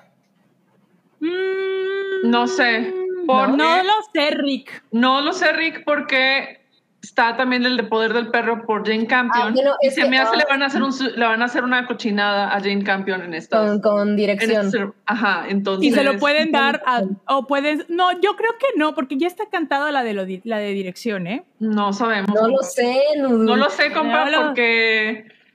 Mira, como son los Oscars de conservadores, Sí, va a ser, sería un escandalazo que una mujer gane por segundo año consecutivo. Entonces, Pues Sí. bueno, tuvimos Estoy a segura los que van a aplicar mexicanos. esa, esa cochinada. O sea, ¿Quién sabe? Porque tuvimos a los mexicanos que ganaron dos y hasta pero tres son años. hombres, son vatos. esos son hombres. como que- Bueno, pero de todos modos, es- bueno, no, no sé, yo no lo veo No lo posible, sé. eh, Oralia, pero, pero bueno. Pero Ya mira, aquí mis dos, mis dos favoritos es The Power of Dog y Drive My Car. Puede dar la sorpresa también, ¿eh? Ya me leí los, el, el- la antología y puede dar la sorpresa.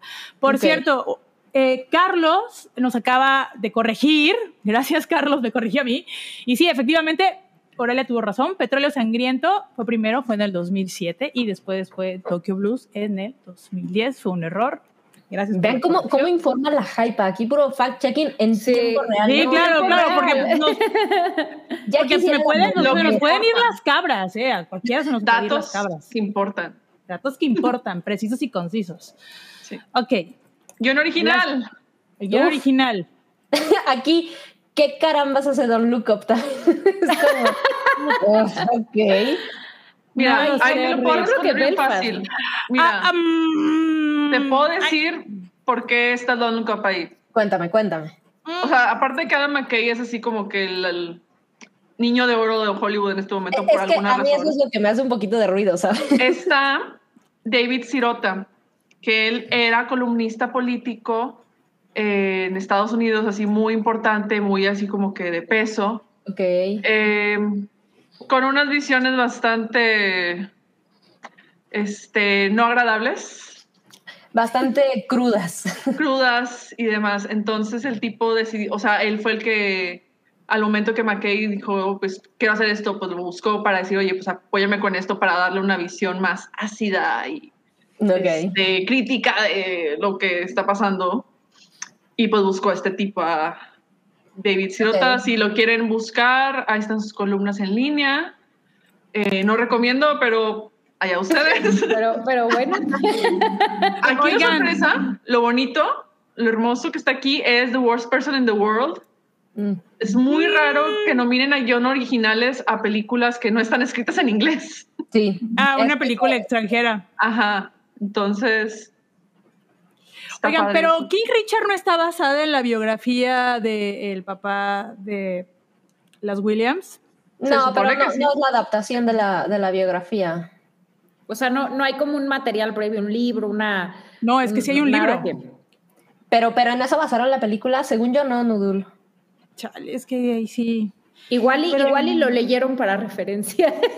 Ajá, es que a- aquí está raro. Eso dijeron. tiene- o sea, por favor, igual, Hyperita, si tienen ese dato, por favor, porque a mí me da. Porque O sea, pienso hay que, un, Pues hay un libro. No, no entra como un guion adaptado, ¿no? O sea, debe ser una cosa tan libre que, que pues no es un guion adaptado y, y se inclina más para la onda de guion original. O sea, asumo que para la academia es como si no es cero, es uno. Entonces, Sí, o sea, es como dicen, es una, va a ser una inspiración, van a sacar una mamada así. Es que no sé Es el Ay, pero una, una inspiración, Inspirado ah, en pero, una historia verdadera. Ay, ya. pero, Pues mira, Pues mamadas, que, perdón. que a esta organización, a esta academia, les encantan las biopics. Todo lo que Uy. tenga que ver biopics, Uy. premios. Ahí hay chido, dos. ¿no? O sea, verídico, ¿no? O lo que sea, no importa, denle los premios. O sea, está así. es, es como el meme de Lisa absurdo. sirviéndose café. Ajá. Ajá. Pero es un nivel absurdo. Ahorita van a ver por qué. Bueno. Un vámonos corto animado. un Corto animado. A ver, Híjole, está... Aquí no he visto nada. No, ninguna visto. tampoco, ¿eh? Affairs of. Art, Bestia, Vox Ballet, Robin Robin y The Windshield es Wiper. Wiper. Wiper. Wipers. Wiper. Sí. No, Yo tampoco he visto ninguno, ¿eh? Ninguna. Pero- Hay- hay- habría que checar estos cortos. Hay que ponernos al corriente. Sí. Corriente next. Sobre los cortos, eh, sobre, todos los cortos como tip, muchos los suben a YouTube Sí. o de manera abierta o a diferentes plataformas. Entonces, es más, Es por esta temporada es relativamente sencillo encontrarlos. Entonces, sí recomiendo que se echen un clavado a- al internet para encontrarlos. Además, son cortitos. Son cortos, sí. De 10, 15, 12 minutos, puede ser. Sí. Ya lo vimos. Ese ya lo vimos. Sí, este ya, ya pasó. Predicciones. La que sigue, actor en, en rol secundario. En Dario. Ujuy. Ay, A aquí ver. está. A ver, yo lo doy. Es Kieran Sí. Hintz en Belfast, eh, Troy Kotsur en Coda, Jesse. Plemons en The Power of the Dog, por The Power of the Dog, eh, J.K. Simmons por Being the Ricardos y Cody Smith McPhee por The Power of the Dog. Va, va para el Uy. buen Jesse. ¿no? Dark No. Twi- Twink. Yo creo- Twink. Va para Cody. Uy, Mi fuerte es Cody. Ya, ya Pues que- veremos. qué, qué, qué dividida está esta, eh, esta Yo, yo, no, yo no he visto nada de Bing de Ricardo, o sea, no sé qué tan... Ah. tan digo, J.K. Simmons es una cosa que, que a mi parecer siempre, siempre destaca, pero, pero a veces siento que es un, un Meryl Streep, ¿sabes? Es, ah, J.K. Simmons, no Sí. nominémoslo. O sea, podría Es como ser- Judy Dench, ¿no? De- Sí. Es más el Judy Ajá. Dench, porque J.K. Simmons siempre brilla y Meryl Streep no necesariamente. Y ahorita lo vamos a Aunque Kieran Hintz en Belfast, vuelvo, que le estrenan. Ah, no, ya me deberían patrocinar, ¿verdad? Ya nos deberían de patrocinar y darme. Ya nos Eh, deberían estar, nos una deberían estar mandando los screeners a nuestros correos. que otra vez, este, para verla. Pero sí, aquí yo creo que está, yo creo que Cody Smith McPhee, la verdad es que en The Power of the Dog es una, una chulada. nuestro. Dark Twink. Luego, también algo que resaltar de esta, de esta categoría es que Troy Kotsur es la segunda persona este, sordo, sordomuda, que ha sido nominado en la historia de los Oscars. La primera Y es que esta toda la- Marley Madeline. Y es que, ajá, Y, y ella aparece, actúa Es en la película, sí. Y ella es la que peleó porque todos los actores fueran, eh, tuvieran, este, que, que realmente fueran interpretados por sordomudos y que tuvieran eh, intérpretes dentro de la, eh, del actor o de la película. No, de, de ella. Marley Madeline. Ay, Ah, gracias. Estuvo nominada, eh, no me acuerdo el año, pero era por Hijos de un Dios Menor, Ok. donde también es una protagonista sordomuda que tiene un romance. y ganó, y ganó, precisamente, ganó el Oscar, y ganó.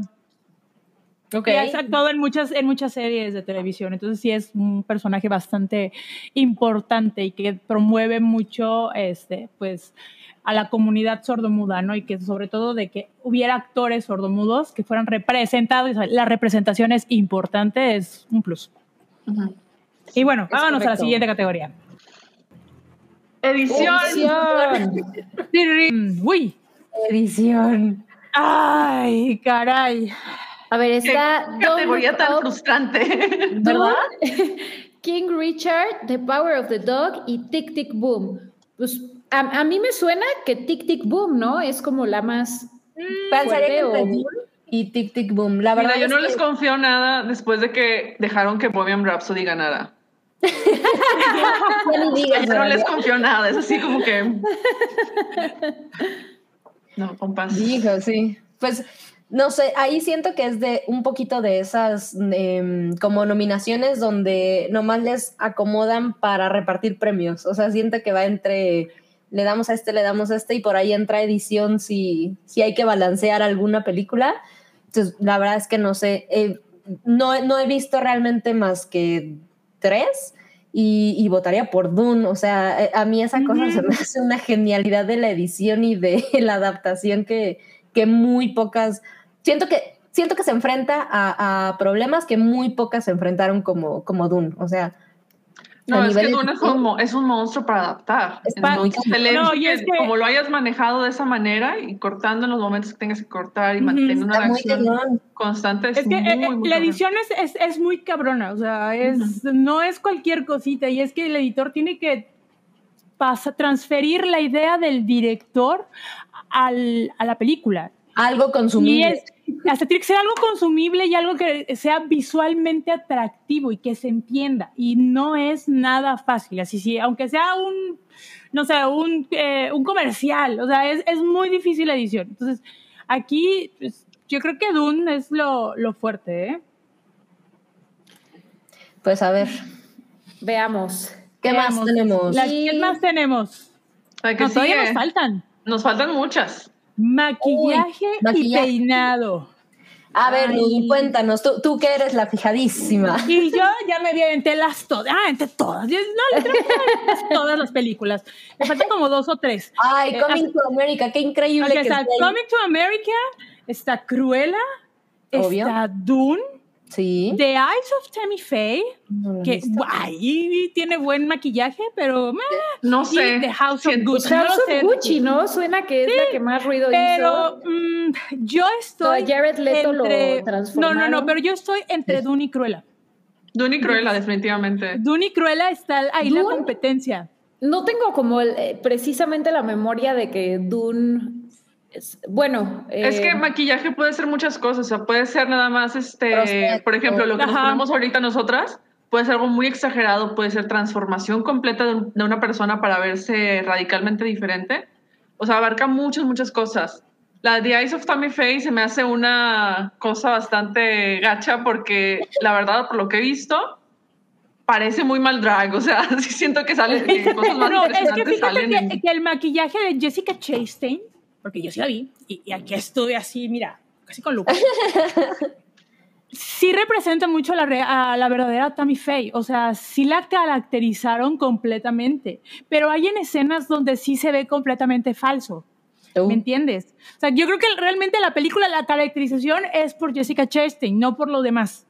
Realmente creo que se la dieron por cómo caracterizaron a Jessica Chastain, la verdad. y que debe de ir ganando un poco de su interpretación, ¿no? Ajá, y que debe de ir un poco sí, de claro, cómo la- sí. su tono de voz, la- Sí. cómo se mueve, la expresión, todo, ¿no? En The House of Gucci, pues lo más resaltante es lo de Jared Leto, ¿no? Que sí, es Jared Leto, neta. No, y lo de Gaga. ahí- y lo de Gaga también, la, Gaga. los Yo creo que peinados muy ochenteros y todo. Yo creo que esa es la que sí le van está a dar. medio cantada aquí, a, mi parecer. Pero Sí. no, yo digo que sea es- entre Cruella y Doom, yo sigo insistiendo, pues que puede dar muchas sorpresas. Y se la van Sí. dando a Coming to America, ¿no? Por los increíble. y el maquillaje aquí todo africano, los peinados de la cultura africana. Y y mira, todo. perdón, pero está dar. chulísima. sí, está muy bonita. Y a ver, la, la siguiente. Ay, película animada. Esto también se Ay, me hace esto es- horrible categoría. Perdón, Esto aquí es un tengo que monopolio, ¿eh? Yo ya me voy. Adiós. Esto, aquí es mi queja anual de Cada que... año, pinche Disney y Ajá. No, o sea, siempre están ahí. Y no, no, y es siempre una. están ahí con más de dos películas. Exacto, exacto. Siempre, o sea, hay una monopol- mono- casi monopolización muy cabrona. Pero además no importa Y- la calidad, o sea, ha Ajá, sido no. año con año con año que no importa la calidad. Sale película, entra a, la, a los Oscars. Híjole, Es a los Oscars y gana. O sea, aquí es- sería ver cuál de las tres de Disney sale. A pesar de que The Mitchells and the Machines versus The Machines es genial. Es una Claro. genialidad bastante creativa. Y Flea, Ah, tengo la entendido, no la he visto todavía, pero tengo entendido que está muy, muy cabrona. Pero es como que Flea Está en movie. está en movies, sí, cierto. Sí, No le- está en movie. No la he visto, sí, Me acordé el otro Perdón. día.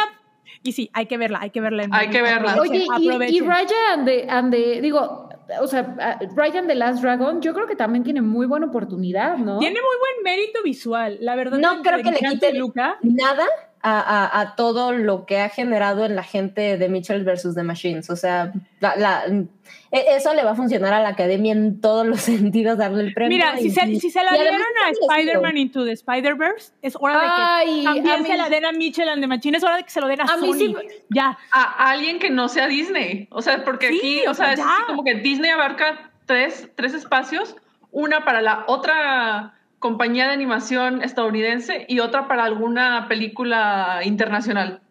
a la que Así como que sea de Francia, sea de Japón, sea de Israel o sea de alguna otra. Pero es que esta, no, está horrible.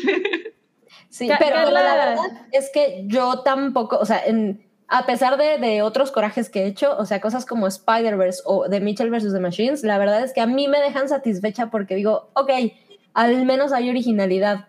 Eh, a, a- a diferencia de cuando ves el, eh, no sé, no, no recuerdo ahorita cuál, pero pienso algo como Frozen, ¿no? Que dices, ¿por qué llegan esas madres a los Ay, a mí Frozen sí me gustó. Frozen la primera sí, la O sea, segunda sí fue un insulto. La primera, la primera. La claro. primera sí estaba chida, la segunda sí fue de que Sí. no, o sea, Sí, de Híjole, acuerdo. sí. Ahí Ca- Carla decía que Coco Encanto son la misma película, pero en diferente país. Bye. La verdad, Aguas, Coco, porque Coco va a me haber parece sangre, muy ¿eh? superior, ¿eh? O sea, Mucho. Co- Coco me parece muy, Y nada muy que ver con nuestra cultura. Ay, a mí, a mí sí me gustó mucho Coco. No, no, no, no, o sea, me refería que no, la a mí defiendo también me sea mexicana, pues, o sea, Ah, sí, claro. es una película muy bonita. Sí, total, total. Pero bueno. Pero eh, pero vamos a la otra categoría fuerte. A ver, híjole, aquí la verdad es que, ¿cómo Mira, la ven? Vamos a leerlas. Sí. Está Alive original. de King Richard, interpretado por Dixon y Beyoncé Knowles Carter. Ej. Es- Está Dos Oruguitas de Encanto, con música y letra de Lin Manuel Miranda. que sí está bonita, eh, de- debo de decir, sí está bonita. Este, Down to Joy de la película Belfast, interpretada por Van Morrison. Bueno, regreso bastante impresionante. No Time to Die de No Time to Die, música y letra por Billie Eilish y Phineas O'Connor. Y Somehow You Do de Four, Four Good Days por Diane Warren. Dios No lo. Diane Warren siempre está nominada. Siempre es así como que Ah. excelencia. Siempre está ahí. Y, y la el canción es pero- interpretada por Reba McEntire, o sea, una cantante de música country, que creo que esa fue como que sacada de la manga, Ya. bien pudieron haber metido a Sparks en esta, en esta categoría. Falta la neta. Sparks. Es toda la Y- queja de todo o el mundo. pues, ¿Dónde está No Sparks? puede ser. Fue Metieron una película de tres horas con por- banger Ay. after banger, canciones Híjole. chingonas tras chingonas y cero. O sea, Yo solo quiero que no gane No Time to Die, porque la verdad no me. Pero con, va a ganar. Con todo el respeto a los No, fans no de Billie. Eilish. Híjole, Billie. Eilish yo es la una gran me- artista, pero esta canción, o sea, como que no. Miren, no Es para, es para mimir. Les Mira. voy a decir la verdad. Va a ganar dos oruguitas. Se la van a dar a Lin Manuel Miranda. A mí Para sí que me tenga gustó dos oruguitas, ¿eh? No, es que la canción es, es- muy popular. O sea, yo la verdad no. ¿No en, español la la canta Yarta. La verdad no, no ubico al muchacho. No Ni es mi estilo. Es un cantante de música este, latino. Este, pero realmente ha tenido un, un éxito bastante considerable en los charts. Entonces la va a ganar. No, no, Aunque a mí me encantaría que ganara Van Morrison, pero ay, la va a ganar. Lin Manuel Miranda, desafortunadamente. pero no es más popular la otra, la de Bruno. Que esa es, o sea, Ah, ya Pues es más popular, completa pero que película. no es- Ah. como 50 TikToks, así. Sí, pero la que sí. salió en a- a- como que es el single de la película es la de dos oruguitas. Es como que la más y la de Ah. Don't Talk About Es el, llama. equivalente del Recuérdame de Coco. Exacto, Ajá, exacto, es como totalmente. Sí, pero bueno. Pues sí, dos oruguitas está bien. Por, por mí está bien, pero, pero sí entiendo el reclamo. Mobley es una aprueba. canción de Cricri 100%, Carla. 100%. Vámonos a la siguiente. Documental en Ay, sí, no he documental corto. Híjole, yo aquí les fallo, ¿eh? Aquí sí no he visto ninguno. No, nada. Ah, también. no, no. Aquí siempre fallo. Nos pondremos al corriente. Sí. al corriente. Late Me Home, The Queen of Basketball, Three Songs for Benazir y When We Were Bullies. Habrá que Y- buscarlas. sí. Hay que buscarlas. Documentales. Que es así como que las categorías siempre más emocionantes de todos los Oscars porque sí sacan cosas chidas. Todos son, Sí, claro, todo vale son súper competidas también. Sí. Ok, tenemos Ascensión, tenemos Ática, Flea, también nominada a Mejor. Película Animada, Summer of Soul, or When the Revolution Could Not Be Televised, y Riding with Fire. Están Uh, densos. Están densos. ¿Dónde, a mí me dónde los gustaría. podemos ver? ah, pues es que hay que buscarle no. en medios, hay que buscarle por ahí en algunos medios. Medios alternativos. Perdón, producción, pero por ejemplo, la de Summer of Soul, ¿No está en que- Prime? Porque es la de Questlove. Sí, a mí me encanta Questlove. Y está bien orgulloso. Dice, quiero en impreso en papel mi nombre que estoy nominado. y me dio mucho gusto que Questlove esté nominado. Eh, pero ahorita les, les da paso el dato si ese está- O, o si alguien Oigan. nos puede, alguien sabe que nos lo ponga en el, en el chat, estaría cool para que nos pongamos Sí, al si no, ahí haremos la investigación. Oye, haremos hacemos la- la investigación y podríamos sacar una imagen. En- No, no, la de Summer of o algo Soul no está en, Netflix, ¿eh? esa está buena, que una imagen que te diga dónde ves cada uno. Ah, bueno, bueno, yo, yo compartí hoy en la mañana, pero es en Estados Unidos. Bueno, hay una, por ejemplo, en Netflix o en Amazon que se pueden compartir, donde se ven la, la gran mayoría de las películas que están nominadas. Y en ¿Nos esta sí están dan- diciendo? A ver, Comentarios, Ah, este, que está en Star Plus, Summer of Ah, Love. Ah, súper. Súper, Muchas súper. gracias a las personas que nos dijeron, los cuatro Muchos bellas personas que nos dijeron. Belleza. Efectos visuales. visuales. Aquí también me tengo que- Encantadísima. Me tengo No, que no. quejar porque qué chingadera es esto. Así de, ¿qué chingaderas son estas? Ajá, también. No, bueno. A ver, por favor, los nominados. Dune, Dune. Free Guy, ¿qué? ¿Qué? ¿Tú, sí, No literal. Die. Eh, Shang-Chi, la verdad es que, bueno, Disney, pero ay, no sé, como para estar en el Oscar, no sé. Y bueno, Spider-Man No Way Home, porque pues, supongo que Spider-Man tenía que entrar para Disney. Porque nos sí encanta. Oscar.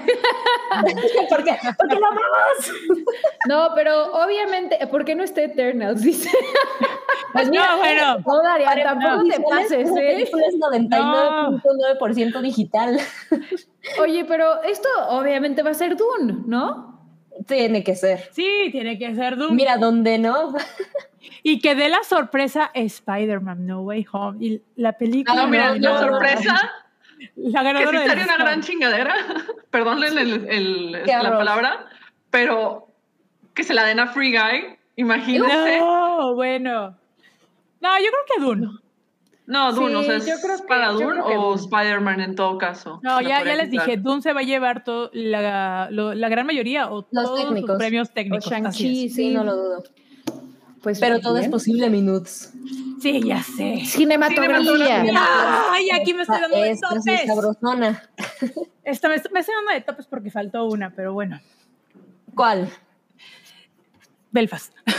es que la fotografía de Belfast está hermosa. Vean los Spencer. fotogramas. Pues, sí, pero los fotogramas de Belfast, es que todo es la composición, es una chulada. Spencer también, es, eh, mis respetos. Me faltó Spencer. Pero Belfast, Y, y, y no hay. A Spencer no, nos la. Ahora sí que nos la ningunearon, ¿verdad?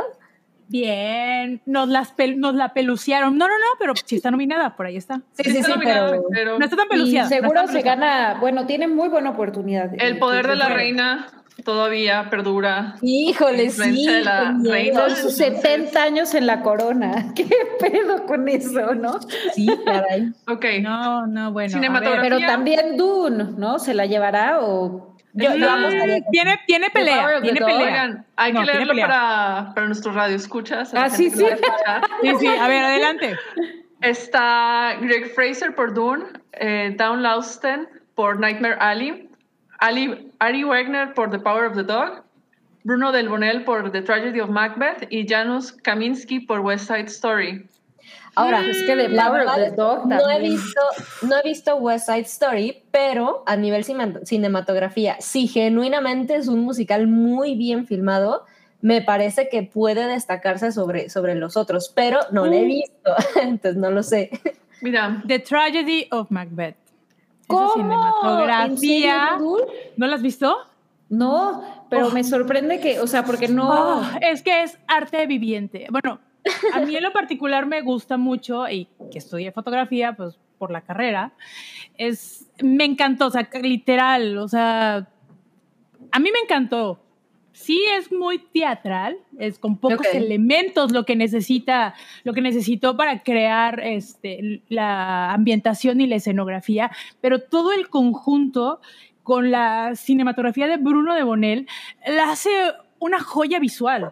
Digo, en mi, en mi punto particular, yo se lo daría a Tragedy of Macbeth. Pero, pero más Obviamente tiene ¿no? una gran competencia con Power of the Dog, porque eh, tiene igual unas tomas y una fotografía increíble. O sea, Oye, pero trae buen- pelea. buenos, bu- buenos puntos que diste para las quinielas, Nudul, porque Sí, la verdad sí, yo ni sí. siquiera estaba considerando The Tragedy of Macbeth. No, échenle, échenle un vistazo, nada más. Si no quieren ver la película, échenle un vistazo a los fotogramas. Yo estoy así como que, ¿a cuál mando a imprimir para, para Ay. grande para tenerlo? Wow. La verdad. Pero- es una chulada de composición. También en cinematografía, algo que no consideramos y que pienso que es así como que muy importante, es que tiene que ser invisible Claro. para poder este, reforzar toda la, la narrativa y lo demás. Ya cuando tú te pones a pensar de que, ah, es Qué que estuvo bien bonita la cinematografía y cómo se veía todo, es que no estaba funcionando en... Puede no ser, estaba, claro. estaba quebrando con, Con la este, la narrativa. composición, la narrativa. Que es un poco Y- lo que pasa con los efectos especiales. Especial, Sí. exactamente. Sí, Sí, Pues ahí va a estar peleada. Yo, yo creo que estar- igual son de esas que usa la academia para balancear. A ver. Ajá, o sea, totalmente. vamos a diseño y producción. Uy, uy, uy. que también está, es prácticamente duplicaron cinematografía. Oigan, ¿ya vieron Porque también es Lo Dune, trasladaron totalmente. El Callejón de las Almas Perdidas, Poder del Perro, Tragedia de Macbeth y West Side Story. That's Uy. Yo, yo no he visto Nightmare Alley, pero pensaría que podría ser un contendiente si, si tiene el- el- la vi- los La verdad, visuales sí. que se acostumbran. Es que tiene muy buena, buen diseño de producción. Pero es que todas tienen muy buen diseño de producción, sinceramente. ¿eh? Sí. Pues es que aquí sí está difícil. Ahí sí, No a donde pides, es bueno. Depende mucho del ánimo del votante eh, de la academia, de, de los que conforman la academia. De los señores Eh, viejitos que no ven De películas. los señores, ajá. Y que, y que luego en cierta página empiezan a soltar la sopa de que, ah, bueno, sí, yo voté por esta, por esto y esta, y por esta no, porque no me gustó. Así es. Sí, sí, sí, sí. Y eso Ay, porque el dice- nombre se me hizo chistoso. Dice Diego Fernández, me ningunearon a The French Dispatch en Production Design. Es cierto, ¿eh? A mí me gustó Y está mucho muy, The está muy peluciada, ¿eh? No hay ninguna nominación para The French Dispatch. Y sí es cierto, el Ninguna. diseño de producción era buena contendiente. También para diseño de vestuario. También. Sí, Claro, claro, claro. Pero bueno. Pero bueno, vámonos a mejor film ¿Esta? internacional. ¡Ah! Como año tras año, las este, nominadas a mejor películas este, internacionales suelen ser por mucho mejores que las seleccionadas Que mejor las- película. Que la selección Aquí tenemos una, este, unas cinco bastante, bastante impresionantes. Tenemos Vale. Drive My Car de Japón, Flea de Dinamarca, eh, The Hand of God de Italia, Lunana, A Jack in the Classroom de Bután y The Worst Person in the World de Noruega. Entonces, Ay, amigos, yo qué les puedo ahí sí decir? es donde Trae mucho Yo ya tengo mi sesgo. Person, ¿no? Mm, mm, mm. El sesgo es Drive My Car. Ella es, esta película es la que ha ganado en todo el circuito de nominaciones y de premios habidos y por haber. Pero Sí, luego y esta está muy categoría fuerte. la usan para cua- cuando no le dan, o sea, como, como lo que le hicieron a, ay, no me acuerdo si fue a Roma. A Roma. O, o- sí. O sea, la usan como para compensar si no le dan a, a la internacional que está nominada, como puede ser Flea Como o mejor. The Worst Te- Person in the Te voy a World. decir una cosa, Drive My trae muy buen boca a boca. Sí, dura tres horas. Eh, tiene 98% de, de, este, de calificación en Rotten Tomatoes. Espérame, mi Nudul. Te voy a detener ahí porque tengo que darles un dato más. Chilangolandia tiene el 80% en Rotten. ¿Es real? Ya por eso Toda no podemos tomar en serio Rotten Tomatoes. a Rotten Tomatoes. sí, sí, sí, ya. Ah, Van, Mejor sigan. vengan con nosotras. No, eh, mira, yo te voy a decir una cosa. eh, the Worst Person in the World sí está buena. Nada más que voy a decir un comentario que todos van a odiar, pero Lina Dunham lo hizo primero. Sorry. Así lo voy a dejar. Así lo voy a dejar. ok. Mira, la voy a ver. es luego- opinión y, me, va- me van a odiar, pero Lina Dunham lo hizo primero. Y toma su A vino, ver. Nudul. ¿Qué clase? No, agua. Sí, sí, sí. ya, ya me acabé el vino, sorry. Es que está chiquito. Sorry. Pero La categoría cine turco, dicen. Sí, Tiene sí. turno. No, hombre, compas. Aquí es donde les digo, amplíen sus mentes, por favor. De, de la producción y transmisión de los Oscar, así se va a cambiar la categoría. la mejor película turca. Vamos a la que Total. sigue de los Ay. premios más grandes. Ahora sí vienen, vienen los que levantan ratings. Sí, los fuertes y los cantados. En teoría, porque esta categoría también se me hace para abajo. Pero bueno, ¿quieres hacerme los honores, Nudul? Ah, claro. Muy buenas noches, querido público que nos está escuchando y viendo el día de hoy. Hoy les voy a decir los nominados a Mejor Actuación a los Óscares 2022. Empezamos con Javier Bardem por Binder Ricardos, eh, Benedict Cumberbatch por The Power of the Dog, eh. Andrew Garfield por Tic Tic Boom. Él es el del pueblo. Él es el del pueblo. Que Mi todos lo queremos. Mi adorade, mi adorade, claro, porque apoya. Eh, Will Smith. El regreso. Por el regreso. eh, por King Richard. Y obviamente, el guapísimo de Denzel Washington por The Tragedy of Macbeth. El, el cumplidor. El Meryl El Streep. cumplidor. El Sí. Meryl Streep. Otro, otro clásico ya. Miren, Sí. aquí es donde digo, ah, ya ven que hace rato decía que la academia les encanta nominar este, biopics. Aquí noten cómo Uno. solo dos, personajes Sí, son completamente ficticios, Sí. de cinco. Es cierto. Y, lo, Sí, y casi dos lo mismo ahí. pasa en la categoría complementaria. Sí, sí, sí, sí, totalmente. Sí, pero bueno, Entonces- ya sabemos. Eso Pero y la las verdad- bélicas, Es que O sea, Will Smith no y Andrew chido, Garfield, yo no creo que se lo vayan es a dar. pura nominación. No, es, la es así de como que se los vamos para, para que se rellene Sí, este. yo no, no creo. sé, porque Y mira, igual, igual Bardem, bien, ¿eh? pero- Igual Bardem. Sí, yo, yo Pues, también. yo creo que yo va a siento que subir. Benedict Cumberbatch, ¿no? Yo creo que va a Es subir el es que- Doctor Strange por su premio. Sí. Ya está analizando los, los escenarios y hay uno en donde. No, hay como 99 donde sí va a ganar el Oscar. Mi Sherlock, mira, ¿para, para qué lo, para qué lo, este, lo analizamos? Es mi Sherlock, Benedict Cumberbatch, es el que va a ganar. So, Sí, yo también Segundo creo. premio de la academia que va a tener, entonces yo estaría muy feliz y contenta que se lo dieran. mi eh, pleito aquí con eso fue Oh, que dentro ah, de la salía el película, no, o sea, es una de las mejores interpretaciones que ha hecho en su carrera. Sí. Pero mi pleito es que él no era el protagonista de la película. Es que eso, eso les iba a preguntar. Ajá, él no, no era el protagonista. Pero, pues por, esta, por estrategia, por marketing, pues lo empujaron para el que fuera. ah, ¿No, no entra en la Ah. onda zona gris coprotagonista? O de plano es muy. Es que no, no lo he visto. O sea, Es yo- una laguna mental que hay ahí en la historia y por eso entra como mejor como actor principal. Podría ser como una laguna mental, una, una laguna legal, más bien. Correcto, Sí. una laguna legal, si nos O sea, vamos a en, en un área de- gris, sí. de derecho. sí, Sí, sí. es una gray area. Pues a ver, pero si tuviera que apostarle, pues la verdad es que vo- voto por, por, por todo el hype que trae Benedict. eh, de- yo, yo no he visto la película, pero sí he visto pedacitos y, y sí pienso el, ok, el güey definitivamente es buen actor y parece que lo hace muy, muy bien. Y bueno, al final es una película que trae muchísimo ruido detrás, entonces... No, y- Aquí- y, también Benedict Cumberbatch le ha dado muchísimo dinero a la industria hollywoodense. o Uy, sea, uy, uy, uy. no, me parece no, o que, sea- que también es, muchas veces el Oscar se utiliza para reconocer Claro. gente que le está dando dinero a la industria.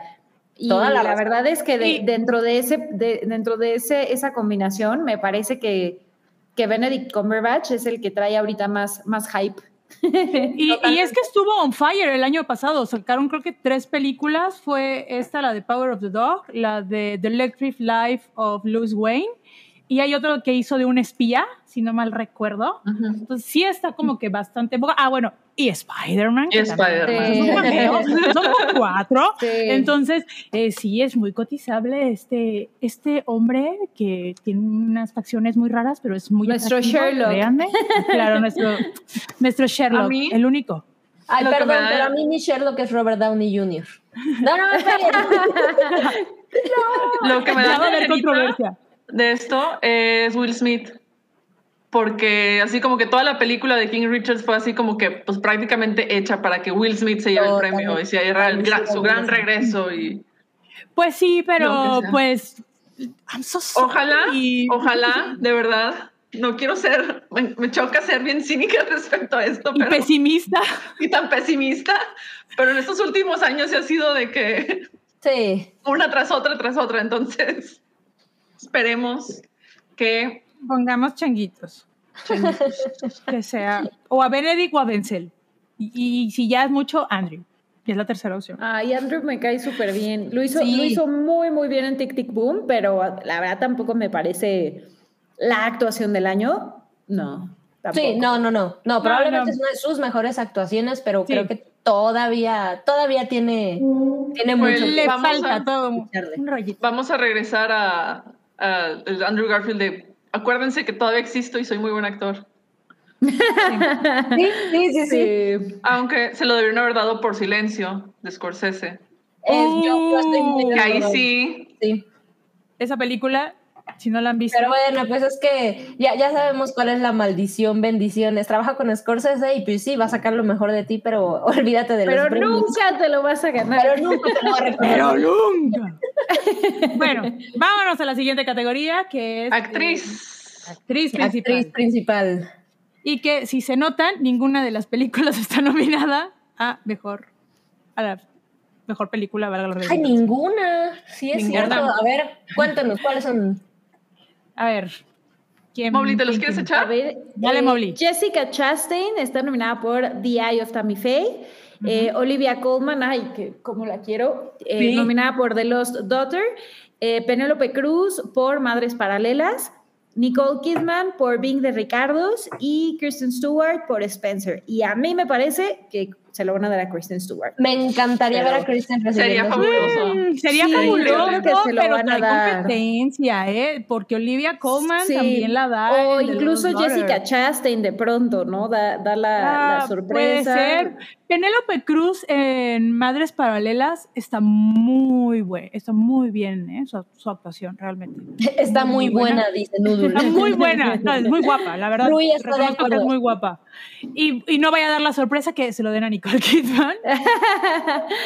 No, yo, yo creo que está cantado, pero igual es una de las sorpresas de, de la noche, ya, ya Yo veremos. espero que se lo den a Kristen Stewart porque realmente en, en Spencer está muy bien como Diana, aunque a mí me desesperó un poco, pero la- era la Era intención del parte, personaje. era parte de la intención. Era parte de la intención del personaje y se entiende, entonces creo que está muy bien merecido esta nominación y espero que sí. Ah, se la sí.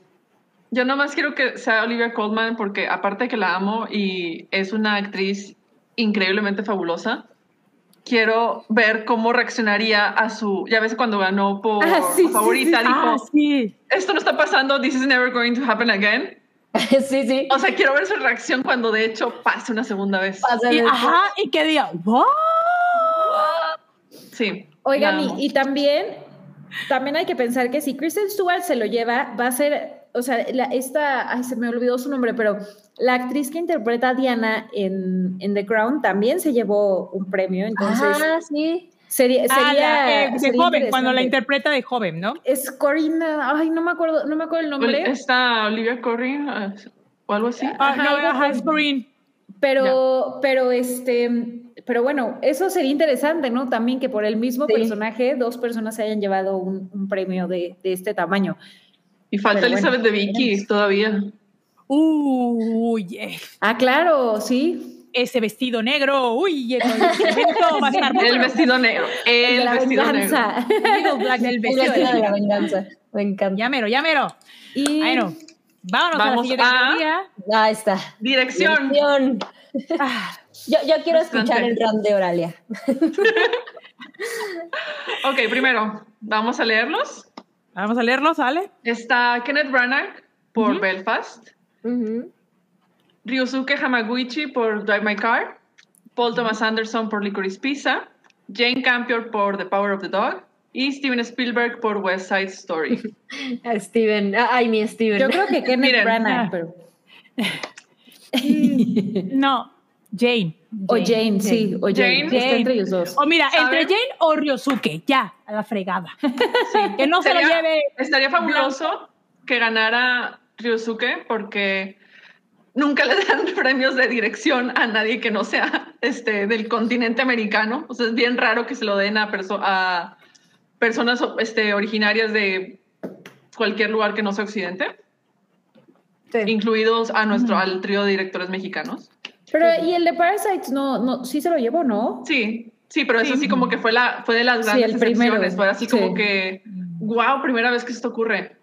Y en Sí. primera vez que esto ocurre, incluyendo Jane Campion, es la primera mujer en la historia de los Óscares que es nominada por segunda vez a Mejor Dirección. Segunda vez en la vida que eso pasa en, esto, en esta categoría. Eh, quiero también resaltar que en los últimos tres años ha habido, es- ha sido la mayor cantidad de mujeres que han sido nominadas a dirección Ujú. en comparación con el resto de la historia de, De la historia de la academia, sí. de la academia. El año pasado ganó Chloe Zhao, entonces tiene eso en contra este, mi adorada Jane Campion. Porque si a la industria no, o sea, si algo que a los Oscars, a la academia no le gusta hacer es así como que "Ay, vamos a repetir y cosas así. Otra cosa interesante aquí es que Steven Spielberg también, o sea, lo- algún dato cool que me pareció así como que, ah, mira, está impresionante, está cool, está chido esto, que es él también el primer director en haber sido nominado a dirección en las últimas seis décadas. O sea, es que lleva en cada década, en las últimas seis décadas, ha estado nominado a dirección. Lo cual es muy impresionante y habla después de la carrera este, genial de, de Spielberg, pero Sí, también claro. a este punto es también es cliché. Sí. Ay, bueno, que- Steven Spielberg es Steven Spielberg, ¿no? O sea, no, no podemos ne- Pero negar que tiene. tiene muchos premios. Que deje. Sí, yo también creo. Sería otros. como que gane Meryl Streep, es como, ya, ¿no? tantito.